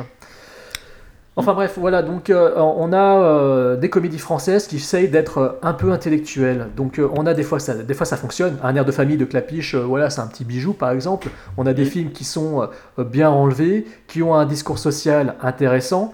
Euh, bon, moi ce que je leur, euh, enfin majoritairement parlant, ce que je leur reproche quand même, c'est de, de toujours avoir le même discours euh, politique. On a toujours le sentiment que ça va que dans un seul sens et jamais dans l'autre, que l'on ne va taper Ouais. que sur la même chose. Au bout d'un moment, euh, moi, ce type de comédie française a fini par me taper sur le système. Aujourd'hui, ce sont des comédies que je ne peux plus supporter de voir, je ne peux plus les voir. Euh, voilà, euh, ça m'agace profondément d'avoir le même discours politique. Euh, J'aime bien quand ça tape un peu sur tout le monde plutôt que dans un seul sens. Ce qui fait que ce, ce, cette- ce style de comédie qui plaît beaucoup à Télérama ou aux Inrock, euh, moi ça m'emmerde de plus en plus. Ce qui fait que je finis par plutôt porter, au, porter en, louanges les, autres comédies françaises qui essayent de singer les Américains, mais qui essaient de prendre en fait la folie des comédies américaines, c'est-à-dire de dire on va faire des films où il y a que du comique non sensique tout le long avec que des trucs absurdes. Il y a 50 000 gags à la seconde, il y en a 48 000 qui seront pourris, mais les 2000 qui restent feront rire les gens, ça sera parfait. On a eu le cas avec La Cité de la Peur, qui certes pompait à mort le dard de, des Z à Z, de Zucker, Abraham Zucker, donc euh, ça, pompait euh, les gags de Y a-t-il un flic pour sauver la reine, ça, a pompé à tous les râteliers des, films produits par les Américains de Z à Z. Euh, on a eu le cas avec bah, toutes ces productions, oui, effectivement, voilà, de Alain Chabat, Mission Cléopâtre, toutes ces comédies françaises qui ont, eu du, qui ont eu du succès. L'arnaqueur qui reproduit aussi les comédies romantiques américaines. Mais euh, aujourd'hui, on a aussi par exemple Fatal, on a aussi par exemple Fatal, qui, euh, avec Michael- de- écrit par Michael Youn, qui lui euh, pompait au dard, le, le dard de Sacha Baron Cohen, qui reproduit un peu le, le style de comédie que fait l'auteur de Borat et de, de Bruno, et enfin ce, ce style complètement frappadingue Je- là. Pourquoi il, le- il lui pompe le dard? D'accord. Ah oui, ok, ça, tombe bien, parce que quand on parle de Bruno, vu qu'il jouait le rôle Justement, ouais, c'est pour ça. c'est parfait. Donc voilà. Ouais, on a- j'adore, j'adore son vélo à Bruno. Ouais, Je sais pas si vous vous souvenez. Il a une, il a une belle pompe, ouais. Et donc voilà, c'est-à-dire qu'en fait aux États-Unis, il y a des comé- il y a- ils savent en fait faire des comédies, je trouve. Eux, ils ont bien évolué en fait. C'est-à-dire qu'ils savent faire des comédies qui se moquent de tout, qui se moquent de tout le monde, qui vont se foutre de la gueule de tous les trucs possibles et imaginables, sans aucune censure, sans se dire oh putain non attendez, on va plutôt se moquer des catholiques, on va pas, on va éviter de se moquer des, musulmans et des juifs et des, homosexuels, on va, on va surtout pas se moquer d'eux, on va se moquer des hétéros et des cathos. Non, non, les Américains s'en foutent, ils, se moquent de tout, ils se moquent de tout, ils se foutent de tout. Donc euh, ça donne des fois des choses complètement ahurissantes. On a des films franchement euh, qui viennent des États-Unis, des comédies où, euh, bah, bah, nota- notamment les films des frères Farelli. On a parlé du succès des films Farelli, euh, des deux frangins. Euh, tous leurs films en fait euh, se, se moquent littéralement de tout le monde. Ça se moque Bah, des- dans ça Food avec le, avec le, le black, là, ah, ça se moque le des nain nains, noir, ça se moque des nains, ça, se moque, euh, ça se moque des noirs qui ont des grosses bites. Enfin, je veux dire, dans, le, dans un de leurs derniers films, euh, je crois que c'est dans Hall Pass, où il y a carrément euh, la scène où le mec se retrouve euh, en train d'être réanimé par un black à poil et il a une Ouais, bite ouais. monstrueuse et en face de lui, en face de lui, il y a un rouquin avec une bite rikiki. Enfin, je veux dire, c'est des gars complètement absurdes, mais il y a- mais il y a que les frères, il y a que aux États-Unis qu'on pourrait voir ce genre de gars complètement, dé- complètement euh, ahurissant sur euh, le sexe d'un noir et le sexe d'un blanc, quoi. Et, et ça, ça me plaît parce que je me dis, voilà, eux, ils n'ont pas peur de se moquer de tout. En France, j'ai l'impression, j'ai le sentiment que très peu de comiques, très peu de comédies osent se moquer de tout le monde euh, et qu'on est souvent obligé de toujours, quand on fait une comédie, mais attention, on fait une comédie, mais on C'est peut pas se moquer de tout le monde. Il faut faire un truc. Alors, bien sûr, alors voilà, par exemple, hier soir, j'ai regardé Quai d'Orsay. Quai d'Orsay, très très bien. hein. C'est pas une comédie pour moi, malheureusement, mais c'était un très bon film quand même. Mais voilà, le discours, c'est dès le départ Ah, mais mince, euh, je vais travailler pour un mec de droite. Alors, déjà, le truc qu'il nous a imposé dès le départ, c'est Tavernier, comme par hasard, la comédie va parler d'un mec de gauche, il va bosser pour un mec de droite, donc l'humour va partir là-dessus. Moi, ça me dérange en fait. J'ai le sentiment que d'un coup, il faut qu'il y ait cette pesanteur politique, ce, poids qui se pose dessus, ce discours social. On a toujours eu euh, des comédies, même dans les années 80, euh, euh, je crois que c'est Une époque formidable de Gérard Jugnot, qui est un très beau film, hein, je l'adore ce film, Mais voilà, il y a toujours eu cette dimension très sociale, etc., qui était posée là. Et, mais jamais, euh, jamais on s'est dit, tiens, on va faire un film qui va se foutre de tout, euh, qui va se moquer de tout. Et euh, non, il, il fallait toujours qu'il y ait. Je sais pas si je suis bien clair, mais pour moi, j'ai le sentiment Non, mais France- en fait, ouais, pour moi, ça, ça revient aussi au côté politiquement correct. On veut jamais. tu vois, on fait très attention à ne pas vexer, comme tu dis, telle ou telle catégorie de personnes. Exactement. Et au final, on, on arrive à un truc qui est trop mijoré, quoi. Qui est. Voilà, Qui fait on- pas rire. à trop faire attention. Ouais, bah alors en plus, qui ne fait pas rire depuis, moi, depuis longtemps, hein, à quelques rares exceptions près. Et du coup, on- j'ai l'impression que euh, à trop vouloir faire attention, à trop prendre de gants, bah, on, on devient euh, fade, quoi. Et puis en plus, regardez un petit peu ce qui s'est passé quand. Il vaut mieux regarder un film comme Elphone, par exemple. Ah, ben par exemple, moi, je, non, moi là, tu, là, tu prêches un convaincu, parce que moi, je suis fan. non, de mais, je, non, mais je l'ai fait exprès, je l'ai fait exprès parce que je sais que t'es fan. Mais... Mais ouais, mais de toute façon, les films de James Hutt, euh, enfin même Bryce the Nice, Bah, euh, Bryce the Nice, ouais. euh, les Ouais. OSS 117 euh, réalisés enfin, par, euh, avec, euh, avec Jean Dujardin. euh, Alors là, par contre, ouais, mais tu vois, non. Oui, Enfin, c'est un petit peu Bryce à the. Nice, part. autant, autant, autant Bryce the Nice, c'est marrant, mais en même temps, c'est typiquement, je trouve politiquement trop correct. Euh, autant par contre OSS 117, ça c'est vraiment bah, tu bon. prends Serial Lo- tu parce prends que c'est hyper, parce que c'est- parce que c'est hyper raciste comme j'aime. Ouais, C'est-à-dire t'es t'es que dans le dessus du panier, là. C'est vraiment euh, le top de ce qui se fait. euh, oui, voilà. non, non, mais, mais justement, faut quand même, faut quand même qu'on parle aussi des, des trucs comme ça parce que Parce qu'il se moque là, de là, tout. Il se moque de tout. C'est comme Fatal. là vraiment, c'est ça que j'aime. Voilà, exactement comme, ouais, comme Fatal. T'as Ouais, raison. récemment, ou récemment, Et puis, euh, c'est- Babysitting aussi, en dans une moindre mesure.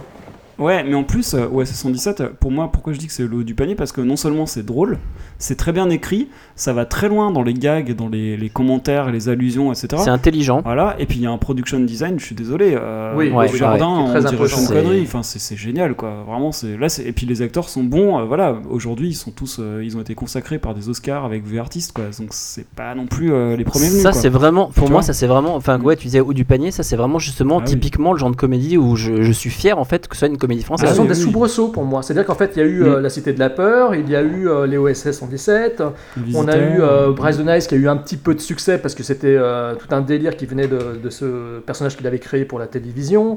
Euh, il y a eu euh, Elphone qui. Enfin, c'est c'est vraiment des films en fait épisodiques, quoi. Même Fatal, quelque part, c'est un film. euh, voilà, il était un petit peu comme un étron au milieu de la mare de tous ces films socialo, euh, socialo bobo, ce que vous voulez. Ouais. Ouais mais t'es ouais mais t'es t'es quand même pas dans les mêmes catégories. Enfin euh, tu vois par exemple autant euh, Fatal me fait rire mais autant on est dans une catégorie très différente euh, des OSS 117. Mm.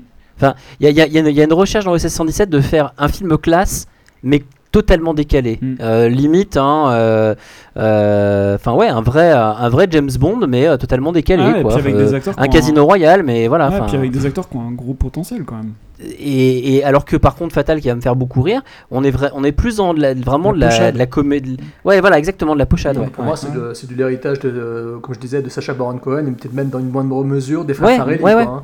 Ouais, Mhm. tout à fait, ouais. ouais. Ouais, c'est ça. Ouais, alors après, c'est plus marqué sur. Par exemple, moi, Fatal, j'ai trouvé que c'était très bon parce que. Alors, pour une raison aussi euh, assez euh, simple, c'est que Michael Youn, il sait très bien euh, singer les, les rappeurs bling bling là euh, qu'on a depuis. Enfin, bon, quelques années maintenant, mais il savait très bien singer ça et du coup, le film marche par rapport à ça parce qu'on y croit quoi. On- il suffit d'allumer MTV, voilà, à la même époque et tu voyais la même chose. Voilà, et du coup, par contre, dans le, le dernier film qu'il a fait là, Vive la France. euh, c'est ça, hein, Jérôme, je me trompe pas? Oui, oui, tout à fait, ouais. Voilà. Là, je trouve que, alors même si je me suis un peu amusé, mais je trouve que là, par contre, il a fait que pomper ce qu'a fait euh, Borat, quoi. Enfin, ce qu'a fait euh, Sacha Baron Cohen. Là, je trouve que, tu vois, et moi, je, je veux bien quand on s'inspire, quand on prend, euh, quand on est un peu l'héritier d'une certaine comédie, mais quand on reprend vraiment les ficelles pour refaire la même chose, euh, transposée à une autre société, ouais, je suis moins fan, quoi. Tu vois. Moi, ça m'a fait rire, surtout parce qu'il se, moquait des- il se moquait des naturistes, puis il se moquait des Corses, donc euh, je suis content. Ouais, ouais, non, mais c'est vrai, c'était bien d'oser ce truc-là. Et puis au moins, lui, il y va à fond. Et euh, lui, Michael Youn, on peut lui, lui reprocher ce qu'on veut, mais au moins, il joue à fond, il s'éclate, il se donne, quoi. Voilà, Bah, il, que, il fait pas il- les choses à moitié. Non, mais disons qu'en fait, il part du principe que moi je trouve noble, c'est que la comédie c'est censé faire rire. C'est-à-dire que Mhm. euh, c'est pas le tout de vouloir faire un truc absolument intellectuel. C'est-à-dire que souvent on a des comédies en France, on les a, on les a vues évoluer dans ce sens-là, c'est-à-dire que ils faisaient des films qui, que des fois, partaient sur un postulat drôle, mais toujours il fallait revenir vers un truc sérieux. Ouais, bah, toujours il faut revenir vers le bon sentiment, le côté euh, un- très très figé, très froid, très Ouais. très désabusé sur la société. Et souvent, on oublie de se dire, mais non, on fait un truc pour se marrer, quoi. Ok, Voilà. euh, vive la France, et effectivement, c'est pas, c'est, nettement inférieur à, à Fatal. Je suis entièrement d'accord avec toi. Je c'est clair. Je suis complètement d'accord. C'est peut-être aussi parce qu'il n'y a pas Stéphane Rousseau dedans, mais bon, c'est pas grave. Mais Ah oui, il est génial, lui. voilà. Je suis Bibi, je suis Yo-Yo, je suis Bibio. Enfin bref. Donc euh, voilà, c'est-à-dire qu'en fait, euh, Michael Youn, lui, il part du principe, il fait un film débile, il y va à fond, il balance plein de gags, il écrit plein de gags, il les font tous, il les... Puis voilà, puis t'en as certains qui marchent, d'autres qui passent Ouais. pas, etc. Et- Fatal était mieux dosé parce qu'il y avait euh, Stéphane Rousseau qui, dans ses gags, il était juste énormissime. Dans Vive la France, oui, bah, bien sûr, il est en dessous parce que même si le duo fonctionne bien, il y a beaucoup de choses qui viennent... hein, bon bref, voilà, on revenir Ouais, ouais, ouais, non, non, non, mais juste, juste, si, si, c'est le débat. Et il y a juste un truc pour compléter ce que tu dis. euh, On retrouve quand tu disais que euh, il cherche à faire rire euh, et euh, au moins on peut pas lui reprocher ça. Et ben je trouve que justement, et alors qu'il y a des films qui essaient de faire réfléchir, te poser des gros problèmes de société, je trouve que c'est le problème qu'a en ce moment Danny Boone, qui avait fait avec Bienvenue chez les Ch'tis. Un film qui était drôle, qui cherchait à faire rire, et on sentait que vraiment, il y a peut-être autre chose derrière, le particularisme local et tout. D'accord, mais c'était quand même une grosse comédie avec des gros gags euh, vraiment très drôles quand il se bourre la gueule. Voilà, ça, tout, ça- le monde a ri euh, sur ces scènes-là. Et puis quand tu vois le dernier film qu'il a fait, eh ben au contraire, euh, ça part dans tous les sens. Et puis à la fin, tu, tu te retrouves embourbé dans un truc où ils ont voulu faire un truc. Je sais pas, ils veulent parler de politique, de géopolitique, de faire des allusions à des trucs. euh, voilà, ça va trop loin dans les, dans les trucs euh, où ça mêle de, de la comédie à des thèmes sérieux. Et euh, voilà, pour raccrocher à l'actualité, etc. Et du coup, ils oublient le, le premier, le but premier de la comédie, c'est de faire rire. Ils oublient, ils veulent recréer un tandem qui, qui marche pas parce qu'il fait pas rire, parce qu'il n'y a pas assez de choses euh, purement euh, de gag, quoi. Voilà, c'est. Bah, il faut se lâcher, voilà. c'est clair. Il faut faire comme les Américains. Il faut se lâcher un peu. euh, Ouais, après, ap- après, juste un truc dans un autre registre, parce qu'on c'est vrai qu'on disait que les Américains avaient quand même bien, bien pris le dessus. Euh, tu l'as évoqué très très rapidement, Jérôme, tout à l'heure, mais dans un autre registre de comédie, euh, les clapiches, euh, c'est de la comédie, hein, ça reste de la comédie, Mhm. mais c'est une comédie très différente. Intelligente, moi je trouve dans l'ensemble. hein, je, je vais pas faire euh, une, critique de tous les films, euh, mais dans l'ensemble c'est assez inté- intéressant. Pour peu, ça se, il y a quand même derrière euh, je dirais un- une petite analyse générationnelle, une, euh, quelque chose d'un petit peu, euh, d'un petit peu, on va dire sous-entendu quoi que ce soit. Et je trouve pas ça dérangeant par rapport à d'autres trucs beaucoup plus cérébraux ou, ou cons. Donc je pense qu'on n'est pas obligé d'aller non plus dans l'excès. On peut aussi trouver des trucs comme ça qui sont, euh, je pense à l'auberge espagnole, bah, ça fait rire, c'est sympa, c'est cool, c'est euh, les, années 2000, euh, et pour autant on va pas dans, dans l'ultra caricature qui me fait rire, mais pour d'autres pour d'autres raisons quoi. Par Donc contre- je veux dire, il y a quand même il y a- quand même d'autres- il y a quand même d'autres euh, d'autres pistes en fait qui ont été explorées. Mais moi, Clapiche, tu vois, j'arrive pas à le considérer comme un réalisateur de comédie. Même euh, un C'est- film comme Chacun cherche son chat, Ouais. je trouve pas spécialement drôle. Pour moi, il fait des chroniques, ce mec.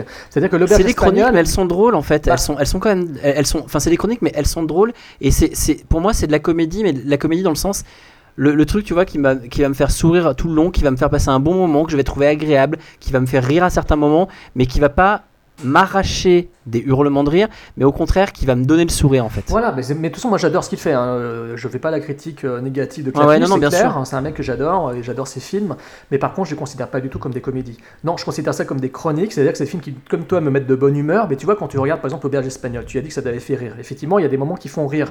Ce sont des situations qui sont drôles parce que ce sont des situations qui sont quand même réalistes, qui ne sont pas exagérées ni abusées. Ce sont des situations qui ont très bien pu arriver, même quand on- nous, nous étions étudiants à résidence Saxe-Gambetta et qu'on passait notre temps euh, à squatter chez les uns chez les autres. hein, parce que je sais pas si vous vous en souvenez, mais bon, voilà, c'est un peu une Tu m'as fait très peur là. Oui, J'ai cru que t'allais dire ce qu'on allait. ce qu'on Non, non, non, non, on va s'arrêter, on va pas parler des cascades de cheveux avec les, les voisines, n'est-ce pas? Donc, euh, non, mais voilà, donc il y avait un, un côté, un peu- il y avait un côté un peu auberge espagnole dans ce qu'on a vécu aussi, nous, euh, étudiants à cette époque-là.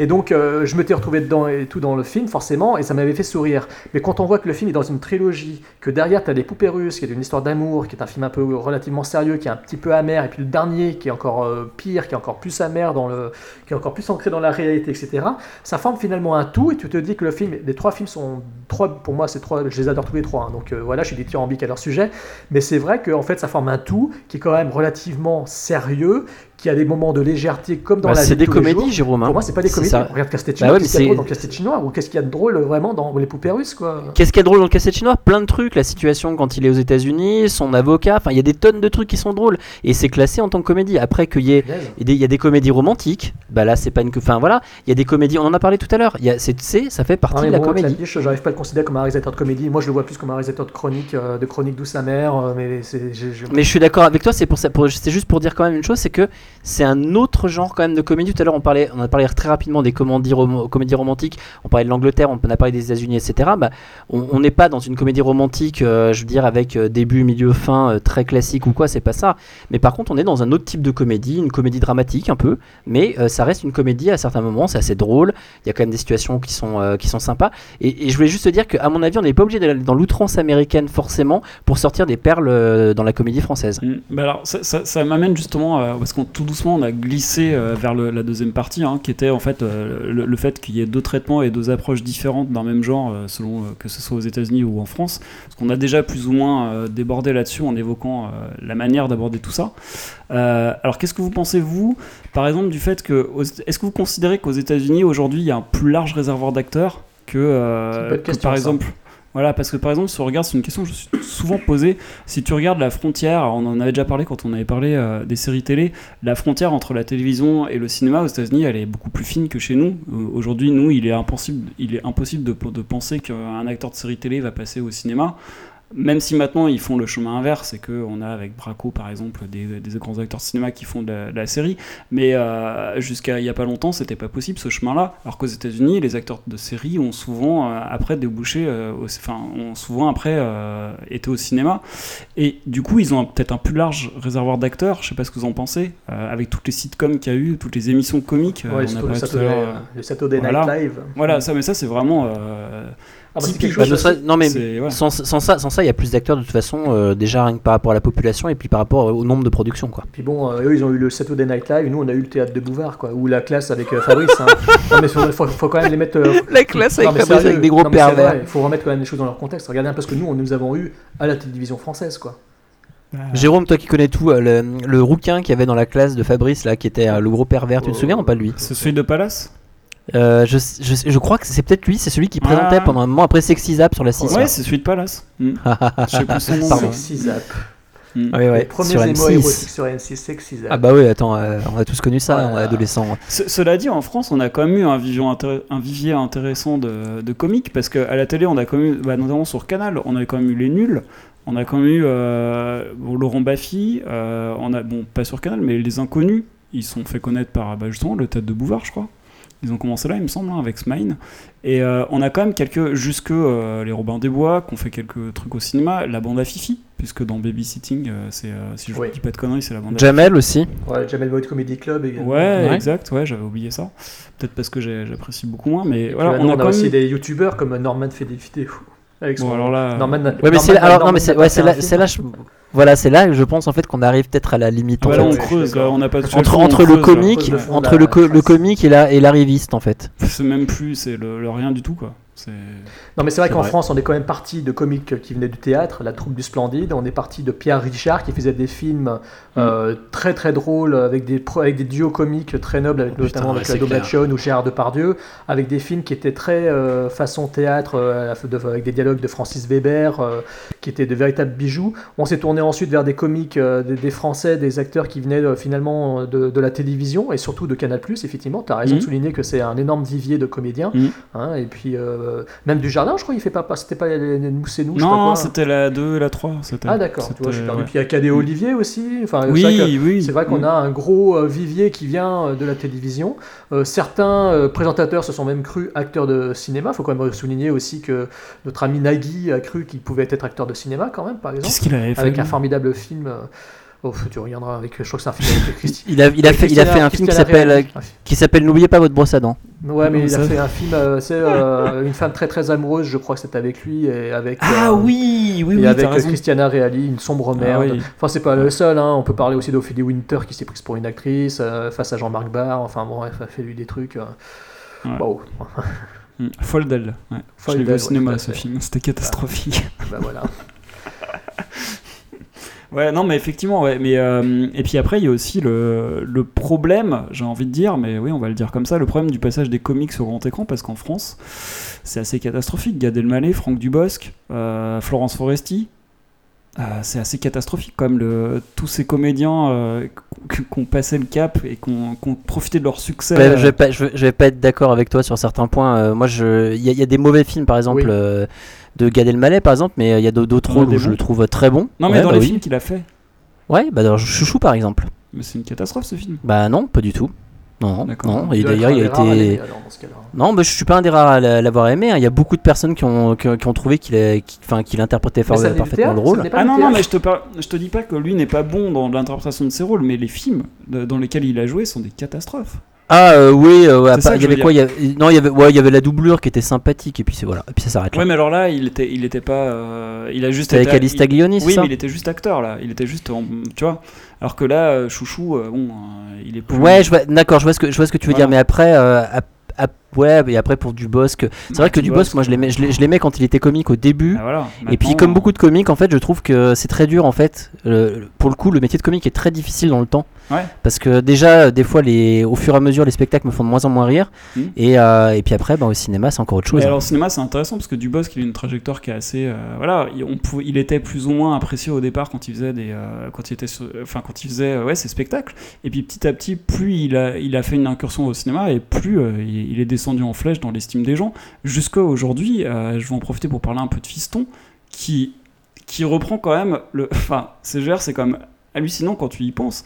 Qu'est-ce qu'ils ont fait quand ils ont monté Fiston? Ils se sont dit on va prendre Franck Dubosc allez pour euh, plaire euh, aux, aux gens d'un certain âge. Et puis on va prendre bah, allez, Kev Adams, l'idole des, des ados, pour essayer d'attirer euh, bah, les familles, en fait, euh, les parents qui vont emmener les enfants ou les enfants qui vont emmener leurs parents. Je, je le trouve insupportable, Kevin mais non, mais, tu- insupportable. mais quand tu réfléchis au concept, à ce qu'ont dû se dire les producteurs, ils ont quand même dû se dire ça, que les ados allaient emmener leurs parents. Et je peux vous le confirmer, parce que dans la salle, je l'ai vu en avant-première, ce film, c'était des mères avec leurs filles. Et la fille était comme une folle devant Kev Adams, et la mère disait euh, Ah, mais oui, moi je suis venu parce que je connais Franck Dubosc. Et ça fonctionne ce concept de merde. Et à l'arrivée, on a un film qui a fait euh, je ne sais combien de millions. euh, voilà, et le film est. euh, bah, c'est une enfin, pas, c'est pas une catastrophe, mais enfin, c'est vraiment. euh, Non, mais tu c'est- peux le dire, hein, c'est une forme merde, hein, puis c'est tout quoi. C'est bah non, il y a deux trois trucs à sauver. C'est quand même pas le pire film que j'ai vu, mais c'est c'est mauvais quoi. Par, Voilà, rap- c'est- par rapport, par rapport à Turf, Euh, non, Turf est pire, je pense. hein. Turf, c'est vraiment. parce que ça, Ah, ça- bah là, parce que on touche ça, là, ça- de- on touche On vraiment. Ouais, de Fabien Antoniente, le grand metteur en scène de comédie populaire française, euh, Mm. qui se prend pour un héritier de Gérard Houry. Excuse-moi Fabien, Ouais, c'est pas possible quoi. Camping non, non. euh, et Camping 2, Mm. euh, euh, le, le Mm. temps, qu'est-ce qu'il avait fait entre les deux euh, C'est pas Disco là qu'il avait fait aussi là? Ah ouais, je, les ai- bah, je crois que je les ai tous vus d'ailleurs. Puis il y a eu Oh là 3-0. Enfin, je Oh les ai tous vus. Encore, et encore, ils encore, sont encore que je dois dire que le premier camping m'avait quand même fait un peu sourire. Non, mais je te le dis, hein. ça m'avait fait un peu sourire. Mais alors après qu'il fasse un 2, disco et tout le reste, bah, le problème, c'est- troisième aussi qui va sortir. Ouais, non, ouais. c'est pas vrai. Bah, le, oh putain, mais non, bah oui. le problème, Non, mais je croyais- c'est- non. pour moi, Voilà. c'est l'humour beauf quoi. C'est voilà. Oui, mais justement, c'est ça voilà, le problème, exactement. Mm. Bah là, tiens, voilà, bah tiens, c'est une bonne idée de parler de d'avoir cité ce mot parce que justement, c'est ce que je caractériserais beaucoup. Enfin, c'est ce que je donnerais comme terme à beaucoup de comédies euh, actuelles françaises qui ont du succès. Mm. Moi, pour moi, euh, les comédies beaufs, euh, en ce moment, euh, elles ont euh, la Mm. couleur bleu, blanc, rouge, quoi. Bah, Et euh, contrairement à ce que beaucoup de gens euh, osent me dire des fois, euh, ah non, mais les comédies américaines, c'est ridicule, c'est toujours débile. ah, je préfère une bonne comédie française. Et souvent, les noms qui sont cités, ce sont des comédies, mais purement beaufs. C'est des comédies qui Mm. vont plaire à tout le monde, qui vont plaire aux petits frères, qui vont plaire à la grand-mère, qui vont plaire au curé de la paroisse, qui vont plaire à l'imam d'à côté, qui vont plaire à tout le monde, mais qui sont des comédies. Bleu, blanc, rouge comme Vive la France? Non, je fais exprès. hein. Non, parce que justement, lui, je le mets pas dans cette Donc, euh, moi, j'ai du mal avec ces comédies beaufs, c'est ce côté un peu humour euh, bas de plafond qui part sur des procédés euh, éculés, qui, qui, qui régurgite des, des idées déjà vues ailleurs, des fois Mm. vues aux États-Unis, des fois vues à la télé, des fois vues dans un sketch, des films qui croient que parce que justement, on va partir d'un sketch qui a marché, on va faire un film autour. Euh, c'est plus possible, pour moi ça ne marche plus. Et pour moi, euh, euh, c'est le, pape, euh, c'est un peu l'héritier de, de tous ces films euh, qui avaient du succès un petit peu dans les années 80 aussi, hein, Christian Géon et compagnie. Quoi, Ouais, films, mais c'est ça. Non, mais et moi d'ailleurs, l'année dernière, j'en ai bouffé quelques-uns des films comme ça parce que j'ai vu justement Turf l'année dernière. Je me... Et quand je dis que je me suis un peu forcé à voir ça, c'est pour pouvoir avoir un peu de recul sur le son les productions françaises. Et j'ai vu des films comme Un prince presque charmant, Mariage à Mendoza, Turf, des machins comme ça. Euh, la même si là, de la poussette. hein. Ouais, la stratégie de la poussette, voilà, c'est ça que je cherchais, que j'ai vu aussi. euh, Oh ah, Alors, le film dont je parlais tout à l'heure de Dan Thompson, c'était Des gens qui s'embrassent, qui était pas mal. Voilà. Alors, c'est peut-être parce qu'il y a Lou Delage. Ouais, j'ai vu Les Profs aussi, voilà, qui rentrent bien dans cette catégorie-là aussi, euh, film de merde. euh, voilà, enfin, euh, Donnie, euh, j'ai vu des films comme ça, qui sont vraiment. euh, mais vraiment, et, et alors l'autre problème qu'il y a euh, depuis, alors ça c'est peut-être plus récent, c'est peut-être que depuis 4-5 ans on va dire, je trouve qu'il y a un gros problème de production en France, parce que si tu vous regardez bien, tous les mois, en France, sort au minimum une ou deux comédies de ce style dans les fait. salles. Comment comment est-ce que les producteurs peuvent se dire il faut absolument qu'on sorte une ou deux comédies comme ça dans les salles? Je ne comprends pas pourquoi ils se, ils se, ils se mettent ça dans la tête et qu'ils veulent absolument sortir autant de films, produire autant Ah, de films. Parce que du coup, euh, le résultat, je suis désolé, il, est- il, est- il descend à chaque fois, la qualité baisse. Et euh, t'as l'impression que les délais de production sont de plus en plus courts, t'as l'impression que c'est écrit de plus en plus rapidement.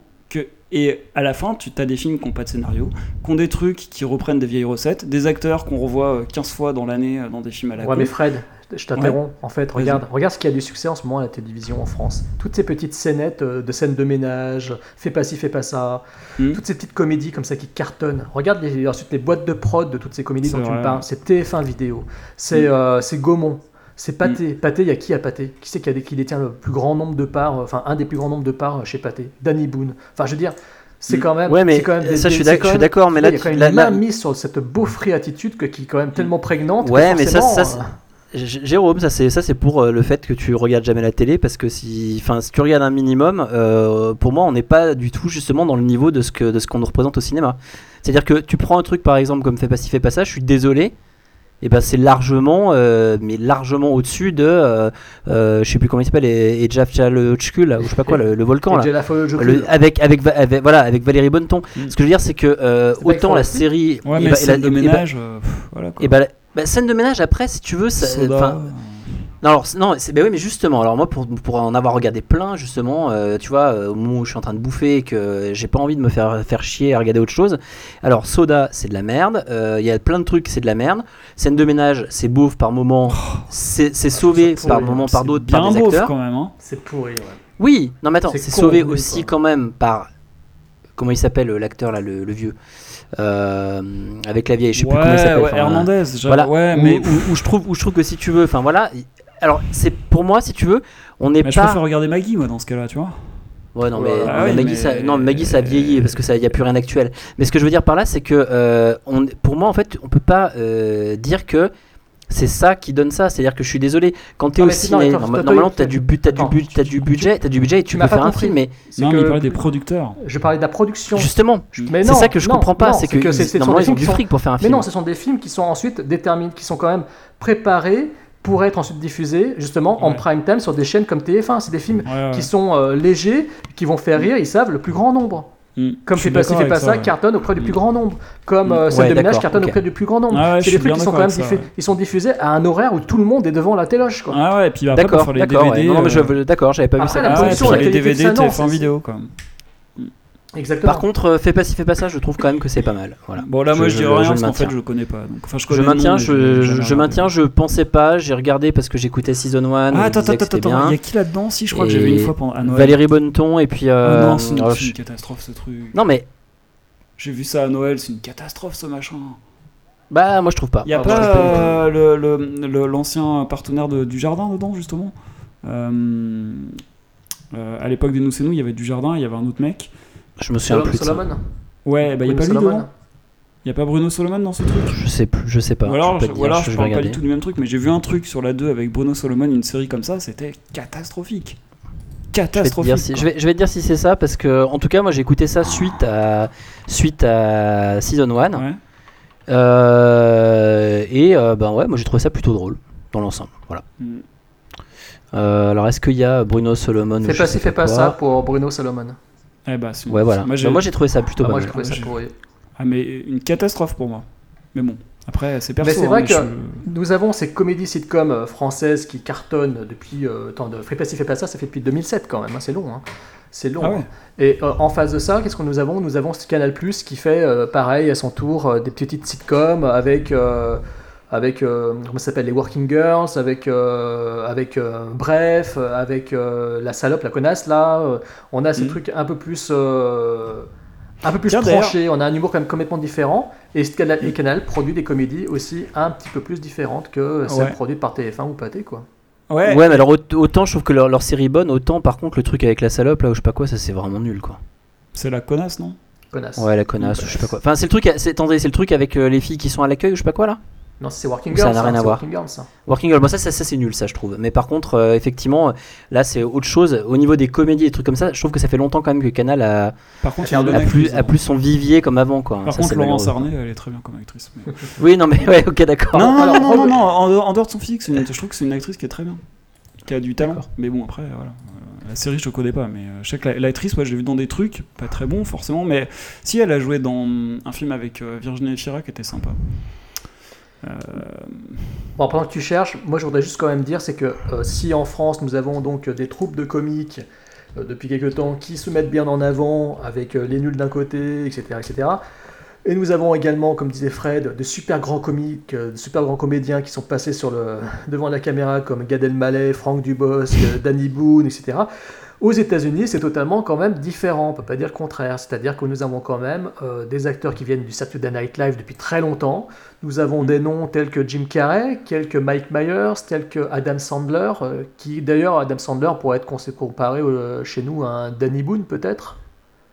Non, je sais pas. C'est-à-dire, Je sais pas, moi, ouais. je- c'est un humour un peu plus décalé, Sandler, je trouve quand même.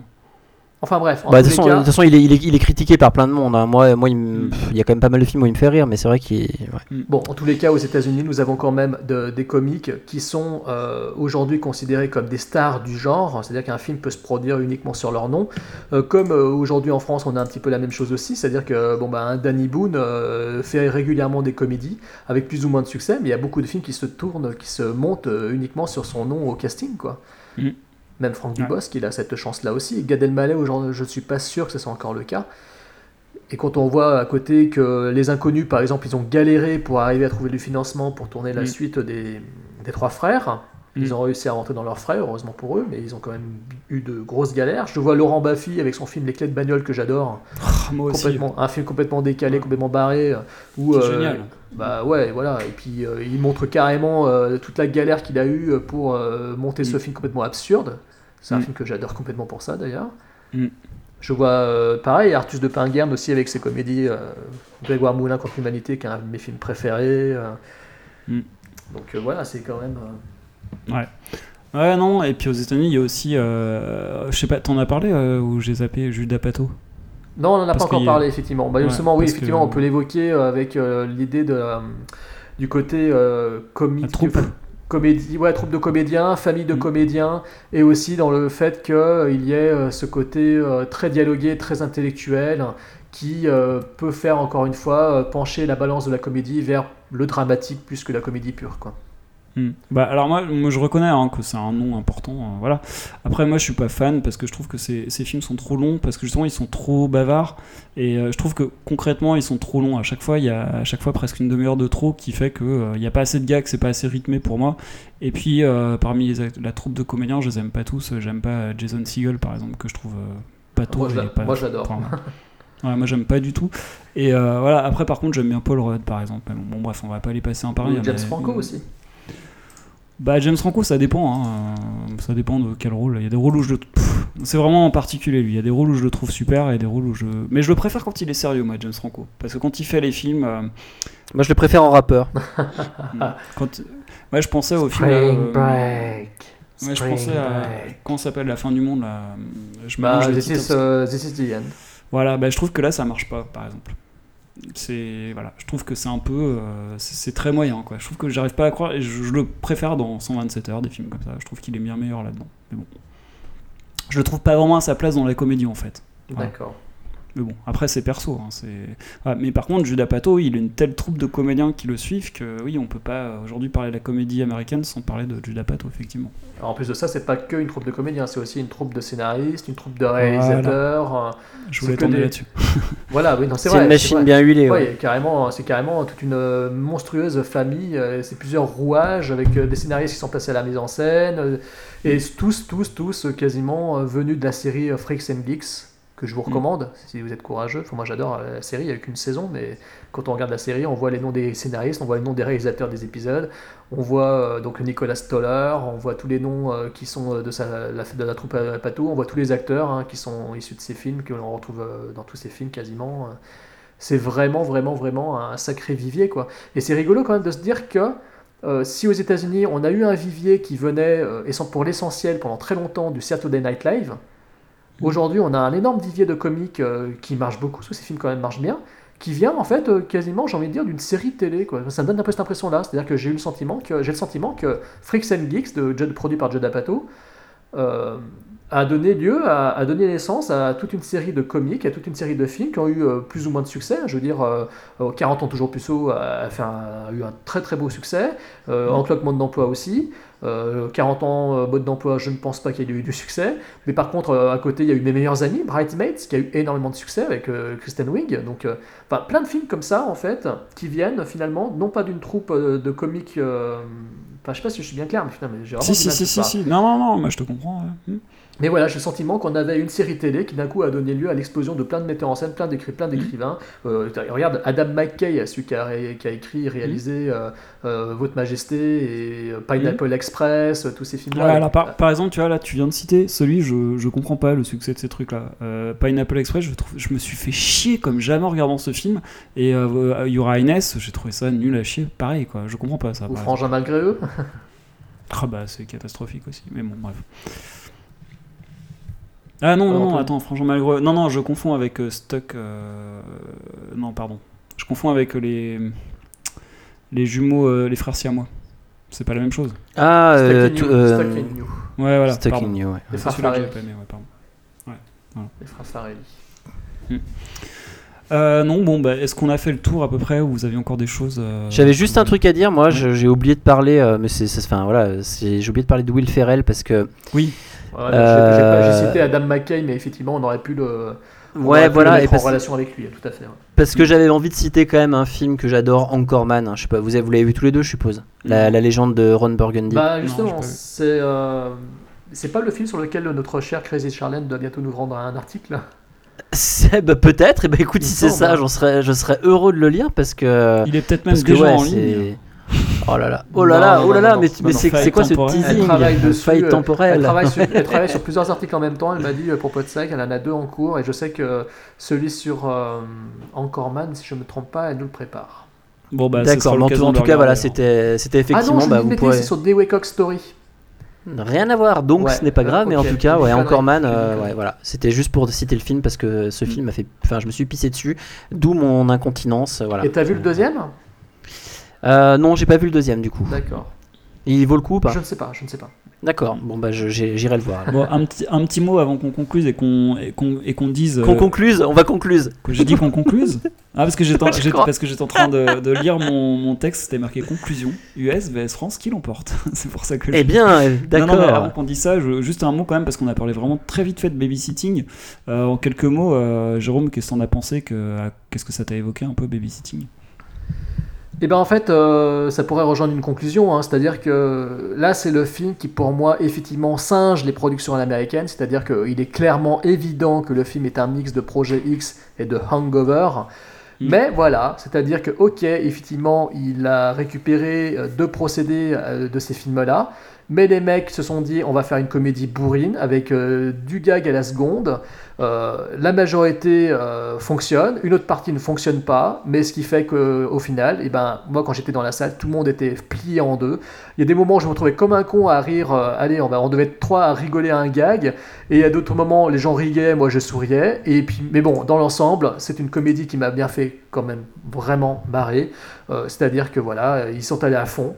Et euh, dans l'ensemble, c'est très réjouissant de voir que l'on peut de temps en temps faire une comédie comme cela en France, où on n'a peur de rien, où on balance des références à la seconde, on n'a pas peur de faire un délire sur Mario Kart, on n'a pas peur, on n'a pas peur de foutre un cigare dans le cul, on n'a pas peur de, voilà, c'est une comédie qui. euh, Mais ne spoil pas tout ce film, enfin. voilà, non, mais je veux dire, voilà, on n'a on pas peur de, de- de balancer de, des- de l'humour à tir larigot, de- d'ouvrir à fond les, les robinets, et quitte à, quitte à ce qu'on soit un peu saoulé sous le flux, sous le flot, mais n'empêche que ça fonctionne. Voilà, donc pour moi, ce film-là va dans, euh, est dans la droite lignée de, de de, de, de Fatal, c'est-à-dire que ce sont des films décérébrés, complètement à l'humour débile, qui sont les déshéritiers des comédiennes américaines. Et j'avoue même que, euh, je vais être honnête, je trouve que Babysitting au niveau drôlerie. Et là, je vais énerver euh, Pee-wee, notre cher euh, chroniqueur de chez euh, Cliffhanger. Mais je me suis beaucoup plus fendu la poire devant Babysitting que devant Je regrette, que devant Projet X, où j'ai l'impression que le film est très plaisant, que c'était surtout une chronique, euh, enfin une comédie qui nous montrait une soirée qui dégénérait en nous montrant essentiellement des jeunes qui se bourraient la gueule et qui fumaient. Et puis ensuite, euh, je trouve nettement plus drôle, par exemple, que Very Bad Trip, que Hangover, qui pendant 1h40 me fait voir des mecs qui essaient de reconstituer une soirée pour comprendre ce qui se passe, que je souris tout le voilà j'ai souri tout le long devant le film et que c'était le final qui me faisait vraiment éclater de rire alors que dans Babysitting je regrette j'ai ri tout le long. Alors certes les deux procédés sont tirés de ces deux films américains sus nommés mais n'empêche que dans Babysitting en plus de raconter une histoire il a balancé des gags vraiment de vrais gags tout le long de son film ce qui fait que vraiment on se marre Tony Euh, et ben moi en fait après euh, Turf, après Boule et Bill, après Pas très normale activité, euh, euh, ap- après ce genre de chef-d'œuvre, ben, un autre chef-d'œuvre de plus. Hein, non je déconne. Là par contre j'ai vraiment beaucoup aimé. Et, et en fait ce que je disais en fait sur sur Twitter et puis l'autre jour à vous, ça faisait longtemps que je m'étais pas marré autant au ciné. hein. Alors c'est clair, hein, il y, il y en a qui vont tout de suite dire, euh, qui vont pouvoir dire oui, euh, euh, c'est de l'humour potache, machin. Ouais, bah, mais n'empêche que ça marche, c'est drôle. Et là où je rejoindrais Jérôme, en fait, c'est que hum, Projet X m'avait bien plu, j'avais trouvé ça bien sympa. Mais le truc, c'est que il, il manquait peut-être un côté complètement délire dans lequel on était plongé avec les personnages tout au long en fait de du truc dans, dans Projet X j'avais plus l'impression de voir la soirée euh, d'être un peu extérieur à la soirée de voir un truc délirant et qui, m'a bien plu mais là j'avais l'impression d'être avec les personnages et de marrer avec eux d'en faire partie et d'ailleurs euh, chose importante, ça fait très très longtemps que j'ai pas vu en fait une, euh, en tout cas en cinéma français, hein, une scène de soirée qui rende aussi bien, c'est-à-dire qu'on a vraiment l'impression d'être dans une soirée. C'est pas facile à faire, c'est clair je le sais bien, ça, c'est extrêmement compliqué. nous, nous le savons que c'est très compliqué parce que, parce que euh, ouais, ouais, soirée. Moi, je et sais là pas, franchement, jamais dans les soirées, donc je sais pas. et là, franchement, j'ai vraiment l'impression, enfin voilà, donc ouais, très, euh, très agréablement surpris euh, par le film. Euh, ouais, ouais, c'est franchement, ça m'a bien fait rire, quoi. D'accord. Bah, moi, euh, j'ai j'ai apprécié aussi, je me suis bien marré. Euh, par contre, je suis un peu plus sévère sur le fait que, oui, ça reprenne bien les codes de Projet X et de Very Bad Trip, comme vous l'avez dit. Euh, alors, je suis d'accord avec toi, Jérôme, Very Bad Trip, euh, c'est vraiment la fin du, du film qui fait le, le sel du film, en fait. Et euh, Tout tout long, on peut, on peut penser qu'on s'emmerde un peu. J'ai eu cette impression-là, euh, surtout en le revoyant, je me suis dit, oui, effectivement, il y a, enfin, au final, il n'y a que la fin qui est bien. Euh, maintenant, le concept était plutôt, plutôt simple, voilà, plutôt original. Et Projet X, moi j'ai bien aimé. Il s'est fait bien défoncer à sa sortie en France. Et moi j'avais vraiment bien aimé. Je trouvais que ça allait assez loin, que c'était hum, quand même un bon concept. Babysitting reprend vraiment Projet X, quoi. C'est peut-être le seul truc qu'imaginer, notamment une scène où ils font euh, s'envoler un, un mec sur Oui, un, un- un fauteuil. Bon, ils font pareil avec un chien, exactement pareil, avec des ballons de baudruche dans Projet X. Voilà, alors ils pensent à quoi quand ils font ça? À se dire que euh, les mecs en France, euh, personne n'a vu Projet X, ou peu de monde l'a vu, ou tout le monde a oublié parce que c'était il y a 2-3 ans? Ouais, ouais, ça me gêne un peu, quoi. Tu pour vois. la Bah, défense ils, reprennent, ils reprennent le truc, mais bah, par contre, ils, le- ils le mettent en parallèle avec, Avec euh, le film d'animation, avec- quoi. Oui, Avec bien sûr, la bien sûr, bien sûr, Pixar. bien sûr, mais bon, ouais. Bon, après, ça me gêne un peu maintenant, euh, passer ce- ce- cette petite gêne, moi je me suis bien marré, Euh, il y a un élément qui m'a bien plu, c'est que ça se passe à Saint-Germain-en-Laye, que j'ai vécu 10 ans à Saint-Germain-en-Laye, donc du coup ça m'a bien parlé et ça m'a bien, bien mis dedans, qu'on va dire, et euh, d'autant plus que je pense que ça a vraiment été tourné là-bas, hein, d'après ce que j'ai vu. Euh, voilà, non, non, je pense que c'est un film qui est, qui est vraiment sympa, ça m'a fait penser un peu, euh, je trouve qu'il y a des côtés un peu de Jackass aussi, voilà, avec les petites conneries qu'ils font. voilà, donc oui, puis le délire Mario Kart, voilà, les, les acteurs qui sont, ouais, qui sonnent vrais, quoi. Ils- T'as pas l'impression qu'ils jouent, quoi. T'as l'impression qu'ils sont, qu'ils sont naturels, quoi. Donc oui, beau, beau petit film que je conseille, il est très marrant. Mais quand Alors, même, quand même, quand même oui. pour rebondir sur ce que tu dis sur Projet X, moi je trouve que Mm. le concept est certes intéressant comme tu le dis, c'est-à-dire que l'idée était très forte de filmer Mm. en fait, euh, de donner une sorte de, de faux documentaire sur une soirée qui dégénère. Mais je trouvais que le film racontait que ça en fait, c'était une soirée qui dégénérait. Alors il y avait rien de drôle en soi, c'était pas spécialement, il y avait pas spécialement de, de scènes comiques qui impliquaient les trois Ouais, jeunes vrai. adolescents. C'est nous montrer en fait des- une soirée qui partait en sucette quoi. Et ce qui est très Ouais, mais ça passionnant. allait tellement loin, en oui, fait. oui, justement, que alors ça voilà, justement, ce qui est passionnant dans Projet X, c'est de voir à quel point c'est le chaos dans lequel se finit la soirée. Voilà, ça, je trouve ça fascinant. Mais je trouve le film fascinant, en fait, plus fascinant que drôle, véritablement. Ouais, vrai. Alors que C'est vrai. Babysitting, il ne Mm. Montre pas euh, véritablement une, une soirée qui dégénère, il nous, montre une, il nous raconte une histoire au départ. Mm, Il y a une ouais. histoire avec des personnages qui partent voilà, euh, dans une quête, euh, après il y a une soirée qui dégénère aux caisses, mais ça fait pas seulement que ça. Et, euh, et tout le long de cette quête, tout le long de cette histoire, il y a à chaque fois des séquences entières autour d'un gag. Il y a à chaque Mm. fois une, une scène avec de la drôlerie, quoi. Ouais, c'est Et d'ailleurs- d'ailleurs- Project X, je trouve. D'ailleurs, un truc qu'on n'a pas dit, qu'on qu'on n'a pas évoqué, mais moi je trouve l'idée de départ hyper intéressante en fait quand ils arrivent et qu'ils trouvent la cassette. Oui, oui. Parce que je me suis dit comment est-ce qu'ils vont euh, nous mettre dedans, mais en gardant les personnages et tout, et ben c'est fait de façon, Mm. euh, moi je trouve relativement, euh, bah, c'est bien foutu en fait. Ça C'est bien foutu. Même parce que si j'imagine pas les flics rester pendant une heure et demie à regarder. Non, euh, mais, mais non, mais quand tu vois, Mais quand bon. tu vois le flic, qui est- quand tu vois le flic qui est à côté de l'autre, Mm. euh, déjà, euh, Oui, voilà, oui. euh, bah, tu te dis que ouais, de toute façon il y a crédits, mais c'est ça qui est drôle surtout, quoi. ce qui est très très fort aussi, dans, je trouve que quand même très réussi, c'est que il y a le gag qui, qui est visuel dans, le, dans ce que les personnages sont en train de regarder, sont en train de regarder la vidéo, et ça a des répercussions comiques sur ce qu'ils sont en train de faire au moment où ils regardent Mm. la vidéo. Vous voyez ce que je veux dire Enfin, Exactement, pas ouais, bien. Ouais, mais ouais. c'est quand même, c'est là que je vois, tu vois, qu'il y a un truc qui est très malin. Alors certes, ça reprend l'idée du fun footage, sauf qu'ils sont allés plus loin, c'est qu'ils ont utilisé le procédé du fun footage pour balancer du gag dans le dans l'instant T pendant lequel les mecs sont en train de mater cette euh, fameuse vidéo retrouvée, quoi. Ouais, c'est vrai qu'en fait, ça mélange euh, oui, les, les deux temporalités. Ouais. Ouais, voilà, merci vraiment En fait, ils ont, ils, ont, ils ont habilement repris, euh, repris du projet X, du fun footage, un peu tout, mais je trouve que justement, c'est fait de façon tellement habile avec une vraie histoire derrière. Il n'y aurait pas eu l'histoire, Oui. euh, on n'aurait pas suivi les personnages, on n'aurait pas été avec eux. Ouais. Là, moi, j'aurais- on aurait pu critiquer le film, mais du coup, finalement, bah voilà, c'est au service d'une histoire. En fait, ils utilisent des procédés bah, qui marchent bien. Mm. Par contre, je- tu m'as- expliqué l'autre jour que ça reprenait aussi le concept d'un vieux film que tu as vu il y a pas longtemps. Oui, oui, alors ça reprenait effectivement le concept de. Bah, on va revenir, on va boucler la boucle, hein, ma foi. C'est-à-dire que l'idée du. Bah, en fait, comme toujours, hein, dans la comédie française, on a toujours ce discours un peu euh, social et politique. Là, on a quoi dans Babysitting? C'est le mec qui est à l'accueil, à qui le grand patron, qui est dépourvu de cœur, demande euh, de garder son garçon. Le petit garçon, il voit jamais son père, parce que son père est occupé par ses, par ses grandes idées capitalistes et perverties de droite, pour, et donc forcément, il a perdu euh, tout ce qui fait le, sel, le, sel et, la, et le rose de la vie de tous les jours, et il ne parle plus à son enfant, donc le petit garçon est tout triste, et il voit pas son père, etc.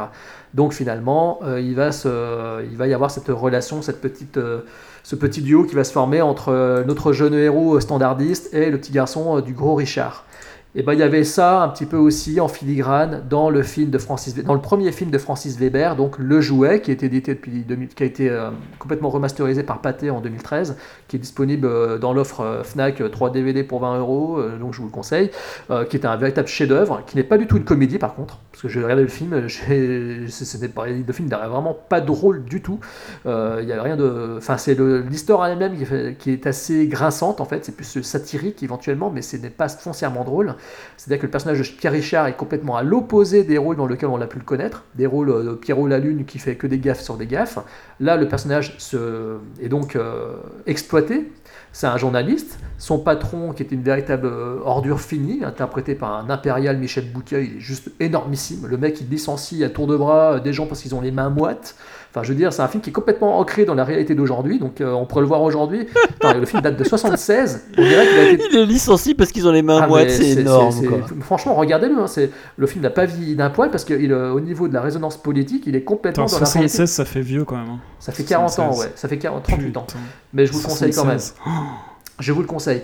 Donc, euh, le film, voilà, raconte ça. C'est-à-dire qu'en fait, il demande euh, le gamin, en fait, qui, ne voit jamais son père, qui est complètement, euh, voilà, qui est, qui est complètement seul finalement, euh, décide d'acheter euh, Pierre Richard. Voilà, il décide de s'acheter euh, comme jouet. Mais je l'ai vu ce film, putain, mais oui. comme, mais oui. comme bonhomme de compagnie, en gros, comme figurine grandeur nature, un employé, un journaliste qui bosse pour son père. Et ce qui est fascinant, c'est justement tout ce, tout ce discours sur euh, l'appartenance et sur euh, bon, bah, l'affiliation, etc. Chose que Babysitting reprend aussi dans une moindre mesure, chose qu'il ne réussit pas, à mon avis, totalement, parce qu'il le fait avec, ce- avec euh, toujours cette euh, façon qu'ont justement beaucoup de comédies françaises, peut-être, de, de les traiter euh, avec de trop gros sabots. C'est-à-dire qu'en fait, voilà, ouais, c'est c'est prévisible. ouais. voilà, c'est très C'est prévisible. comme la love story, ouais. Mm. Voilà, alors que dans le jouet, c'est franchement du début à la fin, c'est très très caustique. Ce n'est c'est pas une du course tout. ou Comment? C'est une course aussi un peu ce film ou pas du tout? Comment ça, une course? Est-ce que c'est une course aux jouets oh putain, c'est bon ça. Non, par contre, franchement, maintenant je me ra- maintenant je, je m'en souviens et franchement, je le, je le conseille aussi. hein. Il est vraiment très bon. ouais. Mais pourtant, c'est pas drôle. C'est- J'avais oublié, C'est pas un film qui est, euh, par- qui est construit sur des gags dans le jouet. Il y a rien de vraiment drôle. C'est juste que Ah non, le concept en lui-même est complètement ahurissant. Et c'est un film qui est euh, qui reste pas to- totalement bien avec notre époque. Mais encore une fois, on a une comédie qui n'en est pas une. Pour moi, ce n'est pas une comédie, euh, le jouet, ça n'a rien de drôle. Le personnage de Pierre Richard se rebelle, il est complètement en rébellion contre euh, son patron, Euh, il va l'envoyer chier, il essaye de se faire... il essaye de... Enfin, il, il réagit, alors que dans Babysitting, c'est... bon, ben, on est un petit peu plus dans, la consensu- dans, le consensuel à ce niveau-là, dans ce, dans ce point de détail-là, la relation entre le héros et son patron, etc. Et puis la relation entre le héros de Babysitting et le petit garçon. Et puis aussi dans la partie finale qui retombe un petit peu sur, voilà, sur les rails de la comédie française, bien polissée tout de même. Même si euh, je conseille vivement quand même Babysitting pour euh, tout, ce- tout le reste, quoi. tout ce qui tourne autour, toute la troupe de comiques derrière, toute la bande de potes, euh, où là il y a une foison de... Il y a une, moisson de gags absolument énorme qui fonctionne à plein régime, quoi. Ok, alors je vous propose de conclure ce débat en nous disant si vous préférez la comédie française ou la comédie américaine, laquelle triomphe dans votre cœur. Tony. Eh bien, je préfère la comédie euh, albano-hongroise.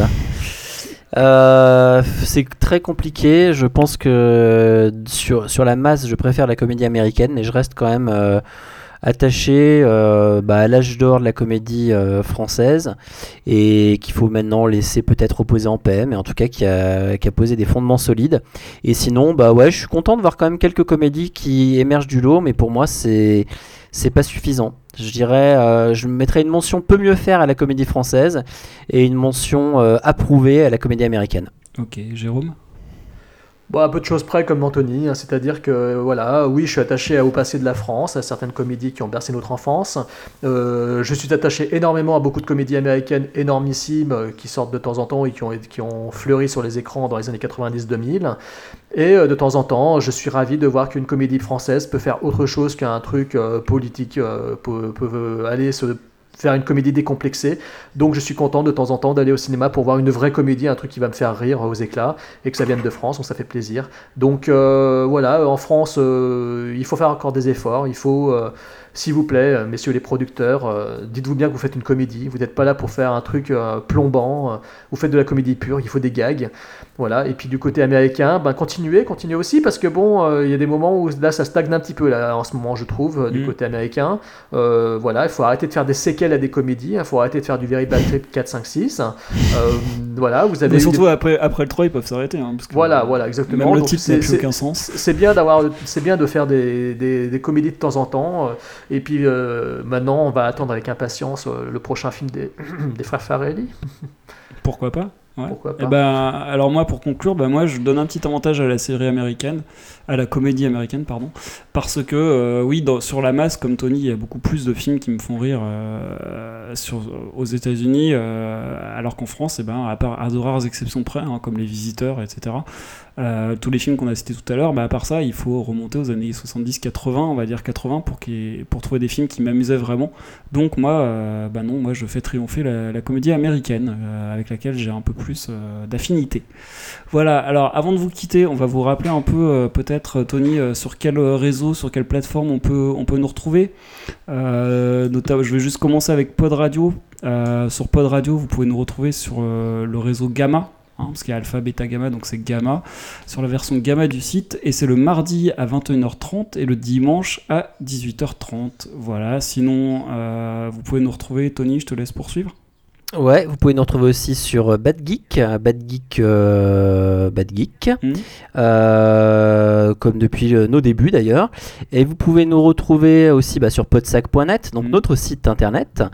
Euh, je crois que j'en oublie peut-être. Sur iTunes, oui, bah, vous tapez Podsac et en général, euh, vous tombez, euh, vous tombez sur le meilleur podcast cinéma euh, français et américain d'ailleurs, puisque là pour le coup, on a, on a le titre euh, sur, les, sur les continents américains aussi. Euh, Podcast France Podcast France, merci. hein, Heureusement qu'en fait finalement j'ai mon anti-sèche Fred qui est là. Euh, Podcast France avec euh, notre cher Larnouf. Euh, et donc plus sur FreePod. Et ouais, Voilà. Plus sur Freepod. Mm, Voilà. et ouais c'est fini. FreePod est fini. Voilà, donc du coup, ben, en tout cas, euh, revenez nombreux. Venez surtout mettre des commentaires un peu. Dites-nous, euh, dites-nous, bah, Mm. vous, euh, quel est votre avis sur euh, la comédie française, la comédie américaine, les conneries qu'on a pu dire. Vous moquez de moi parce que euh, parce que j'aime bien, fais pas ci, fais pas ça. Et aussi vous moquez que- de notre début de podcast très laborieux. hein. Euh, aussi peut-être, voilà. Mais en tout cas, toute toute critique euh, fait vivre un site et on sera très heureux, en tout cas, euh, bah, voilà, de Ouais. d'avoir des, des petits euh, des petits commentaires. Ouais, alors, puis venez que- jouer avec nous sur Need for Speed. Ah oui, il y a Need for Speed. hein. Donc Floydus et Dobet, D-A-U-B-E-T E pour Fred. Moi, je suis un flic. Lui, c'est un vilain. Et puis euh, n'hésitez pas aussi à candidater pour euh, les prochains enregistrements de Village pas l'affaire. Ah oui, c'est ça que je voulais C'est dire. quoi les villages pas Oui, l'affaire oui, parle-nous un peu des villages pas l'affaire parce qu'il y a pas mal d'actualités. Je voulais que t'en parles un peu. Ouais. Voilà, donc justement, c'est-à-dire qu'on a donc des. Donc c'est maintenant, on fait des sessions crash test. hein. Fred et Anthony y participent. Euh, on a d'autres podcasteurs, des amis blogueurs podcasteurs qui participent également et qui le font même brillamment. Euh, Tony a pu le, le faire avec euh, Emmerich, euh, Fred l'a fait avec Kevin. Mhm. Donc euh, bientôt, euh, il y en aura un avec euh, l'écrivain Lionel Camille et Thibaut Turca du podcast Any Given Film. Donc euh, il, sera, il sera tourné euh, la, la semaine prochaine. Quoi? Enfin, T'invites enregistre- un, pédophile là? T'invites Thibaut Turca? Pourquoi Et ouais, et ouais. Ah, Ah, c'est l'émission spéciale pédophile, c'est ça? Mais je ne vous cache pas que les films à traiter seront un petit peu hargneux. Ah bah j'imagine. Euh, et après, Vous allez faire j'aurai- du, du Chucky, c'est ça Non? C'est- Et après, j'aurai donc encore deux autres euh, invités dans un des villages pas l'affaire futur, euh, avec deux invités qui viennent euh, du site Mad Movies et qui eux sont des gros fans de, de cinéma, on va dire euh, très Expandables. Voilà, très expandables, très burné, très violent, très rentre dedans, mais en même temps cinéphile, donc euh, ce qui fait qu'on va aborder des suites des films qui sont pas du tout euh, dans, leur- dans leurs habitudes, ce qui est plutôt sympa. Et donc, euh, mais j'attends quand même des candidatures pour participer à des enregistrements avec Fred et Anthony. Ah, Donc, moi je t'ai euh, soumis euh, un nom. de- Alors, alors, Fred voulait justement, oui, alors là, tu voudrais, tu voudrais Sabrina. Alors je suis en train de préparer Oui. une sélection, une sélection euh, Black Ouais. euh, avec des films sympatoches que j'espère vous soumettre. Donc euh, je te laisserai éventuellement lancer l'invitation à notre amie Sabrina, parce que si elle veut Ouais. tenter l'expérience. Mais il y a quelques films, tu m'as dit que tu voulais faire dans des films un peu plus anciens, parce que là, jusqu'à Oui, présent- surtout ça, ouais, que je pensais, ouais. Ouais, bah, on va tenter, on va tenter peut-être des choses intéressantes, peut-être tenter du côté de la Hammer ou même de la Black Exploitation. Il y a peut-être des choses rigolotes à faire et Ouais, on pourrait s'amuser. Et puis Anthony, bah écoute, euh, si quelqu'un veut participer avec Anthony euh, pour un prochain enregistrement, J'aime bien comme tu dis ça, ça fait style. Bon, si quelqu'un veut venir avec ah non, Anthony, mais non, mais non. Alors, je sais, je sais qu'il y a des noms quand il y a des gens qui sont sur les rangs qui m'ont fait part de leur intérêt. Euh, Il y a Hakim, euh, je sais que Cliffhanger aussi, t'es un habitué quand même de Ah oui, émissions. mais Hakim et Cliffhanger, ils font partie de la famille. Voilà, la voilà, famille. c'est la famille. Mais, mais je pense par exemple, je pense par exemple à Eleanor euh, de Saturne. Je pense Ouais, qu'elle m'avait fait. elle m'avait carrément, enfin, elle m'avait bien fait comprendre qu'elle était partante pour participer. Donc, euh, il y a, y a- je, voilà, on peut quand même. euh, Mais moi, je suis partant pour la faire participer. eh ben, on va participer, on va, on va proposer donc à notre amie Eleonore. Et puis voilà, mais donc euh, voilà, ce sont des enregistrements très simples, c'est-à-dire que, hein, euh, vous êtes d'accord, hein, euh, je vous donne une liste euh, de films. Je vous impose une liste, vous choisissez euh, voilà, à, tour de, à tour de rôle euh, les trois films qui vous intéressent. Donc une liste de trois films finalement sort de ce vote, à charge pour chacun de regarder le film, et euh, de regarder les trois films, et puis bien évidemment de- d'en faire un retour. Donc ce sont trois films souvent qui sont des de vieux films, hein, donc ça peut être euh, des années pour l'instant on n'a pas été au-delà de en dessous de, des années 80 je crois. hein. On Mm. a fait, euh, je crois que c'était le plus ancien, mais je pense que sur les prochains je vais taper sur du, voilà, du, du plus vieux encore. Ça peut être encore plus sympa. Mais a priori ça a l'air de bien de bien plaire quoi ce procédé. On a fait l'année 81, l'année 84 surtout, je crois. Ouais, exactement. Oui, c'est ça. ça. Alors, euh, par contre, oui, il y aura quand même le dernier euh, épisode sur euh, la Panthère Rose la semaine prochaine. Ouais. Hmm. Parce que voilà, il est monté, il est tout prêt, il est tout propre. Donc c'est le dernier en vidéo. Ça sera donc le, tout dernier. hein, s'il avait été tourné il y a quelques semaines de ça maintenant. Donc c'est sur le déclin de la saga de la Panthère Rose. Toujours avec Arnaud Doucet qui était avec moi ce- cette fois-là quand on l'avait enregistré. Donc euh, une heure de podcast autour du déclin de la saga Panthère Rose euh, sur la fin. Voilà. Qui Et sera après- le dernier épisode de Podsac en vidéo euh, de l'histoire de Podsac d'ailleurs. Euh, ouais, bah oui, tout à fait. ouais, tout à fait. Ouais, sa- sa- sa- sauf si un jour je fais une vidéo tout seul dans mon coin. Ah d'accord. Ou alors une vidéo de partie PlayStation. Mais bon, Voilà, en tous les exactement. cas, euh, s'il vous plaît, s'il vous plaît, euh, proposez-vous, proposez-vous même pour Podsac. Je pense que, je pense que même pour ça, sur les débats, on peut peut-être, euh, je sais pas si vous voulez peut-être éventuellement donner les pistes sur les prochains débats qui seront euh, les débats de Podsac, Mhm. les débats de fond. Ouais, ouais, ouais. Vous pouvez le faire par Twitter aussi. hein. Vous pouvez nous adresser à nous, donc à evi- at evilachimetry, at thefloydus, at wildgunslinger ou at podsac. Vous pouvez nous parler Ouais, directement. à de Podsac, on le voit tous hein, normalement. Donc euh, voilà. Non, Et puis Voilà. on répond un peu tous dans le désordre, mais on répond. Exactement. Et voilà, candidater, candidater, participer. Euh, nous, vous nous vous accueillons euh, gentiment. Nous vous expliquons comment procéder. De, euh, voilà, mais il suffit juste d'avoir une bonne connexion internet, d'avoir une box un qui marche. micro USB. Voilà, et un micro euh, USB ou un micro casque USB. Et ensuite, euh, qu'est-ce qu'il faut d'autre? Bah, il faut, euh, oui, Ouais, c'est juste, c'est voilà, c'est juste le seul truc technique, c'est qu'il faut un micro quand même correct, quoi. Voilà, c'est juste ça. Le Mm. reste, euh, si vous êtes, même si vous êtes nul, c'est pas grave, on vous prend quand même. on vous fera pas parler dans ce cas-là. On fera comme, on fera comme euh, Eddie Given Film quand ils invitent des, des gens et qui ne parlent pas au micro. Ça arrive ça? Ouais, c'est- arrivé sur un épisode, je me rappelle, euh, une semaine, euh, Any Given Film, où ils avaient quelqu'un euh, qui ne parlait quasiment pas. Bon, je trouve qu'on a beaucoup trop parlé de Nick Given Film et de Tubo Turca dans cet épisode. On va vous dire salut à tous. Au revoir. Ciao.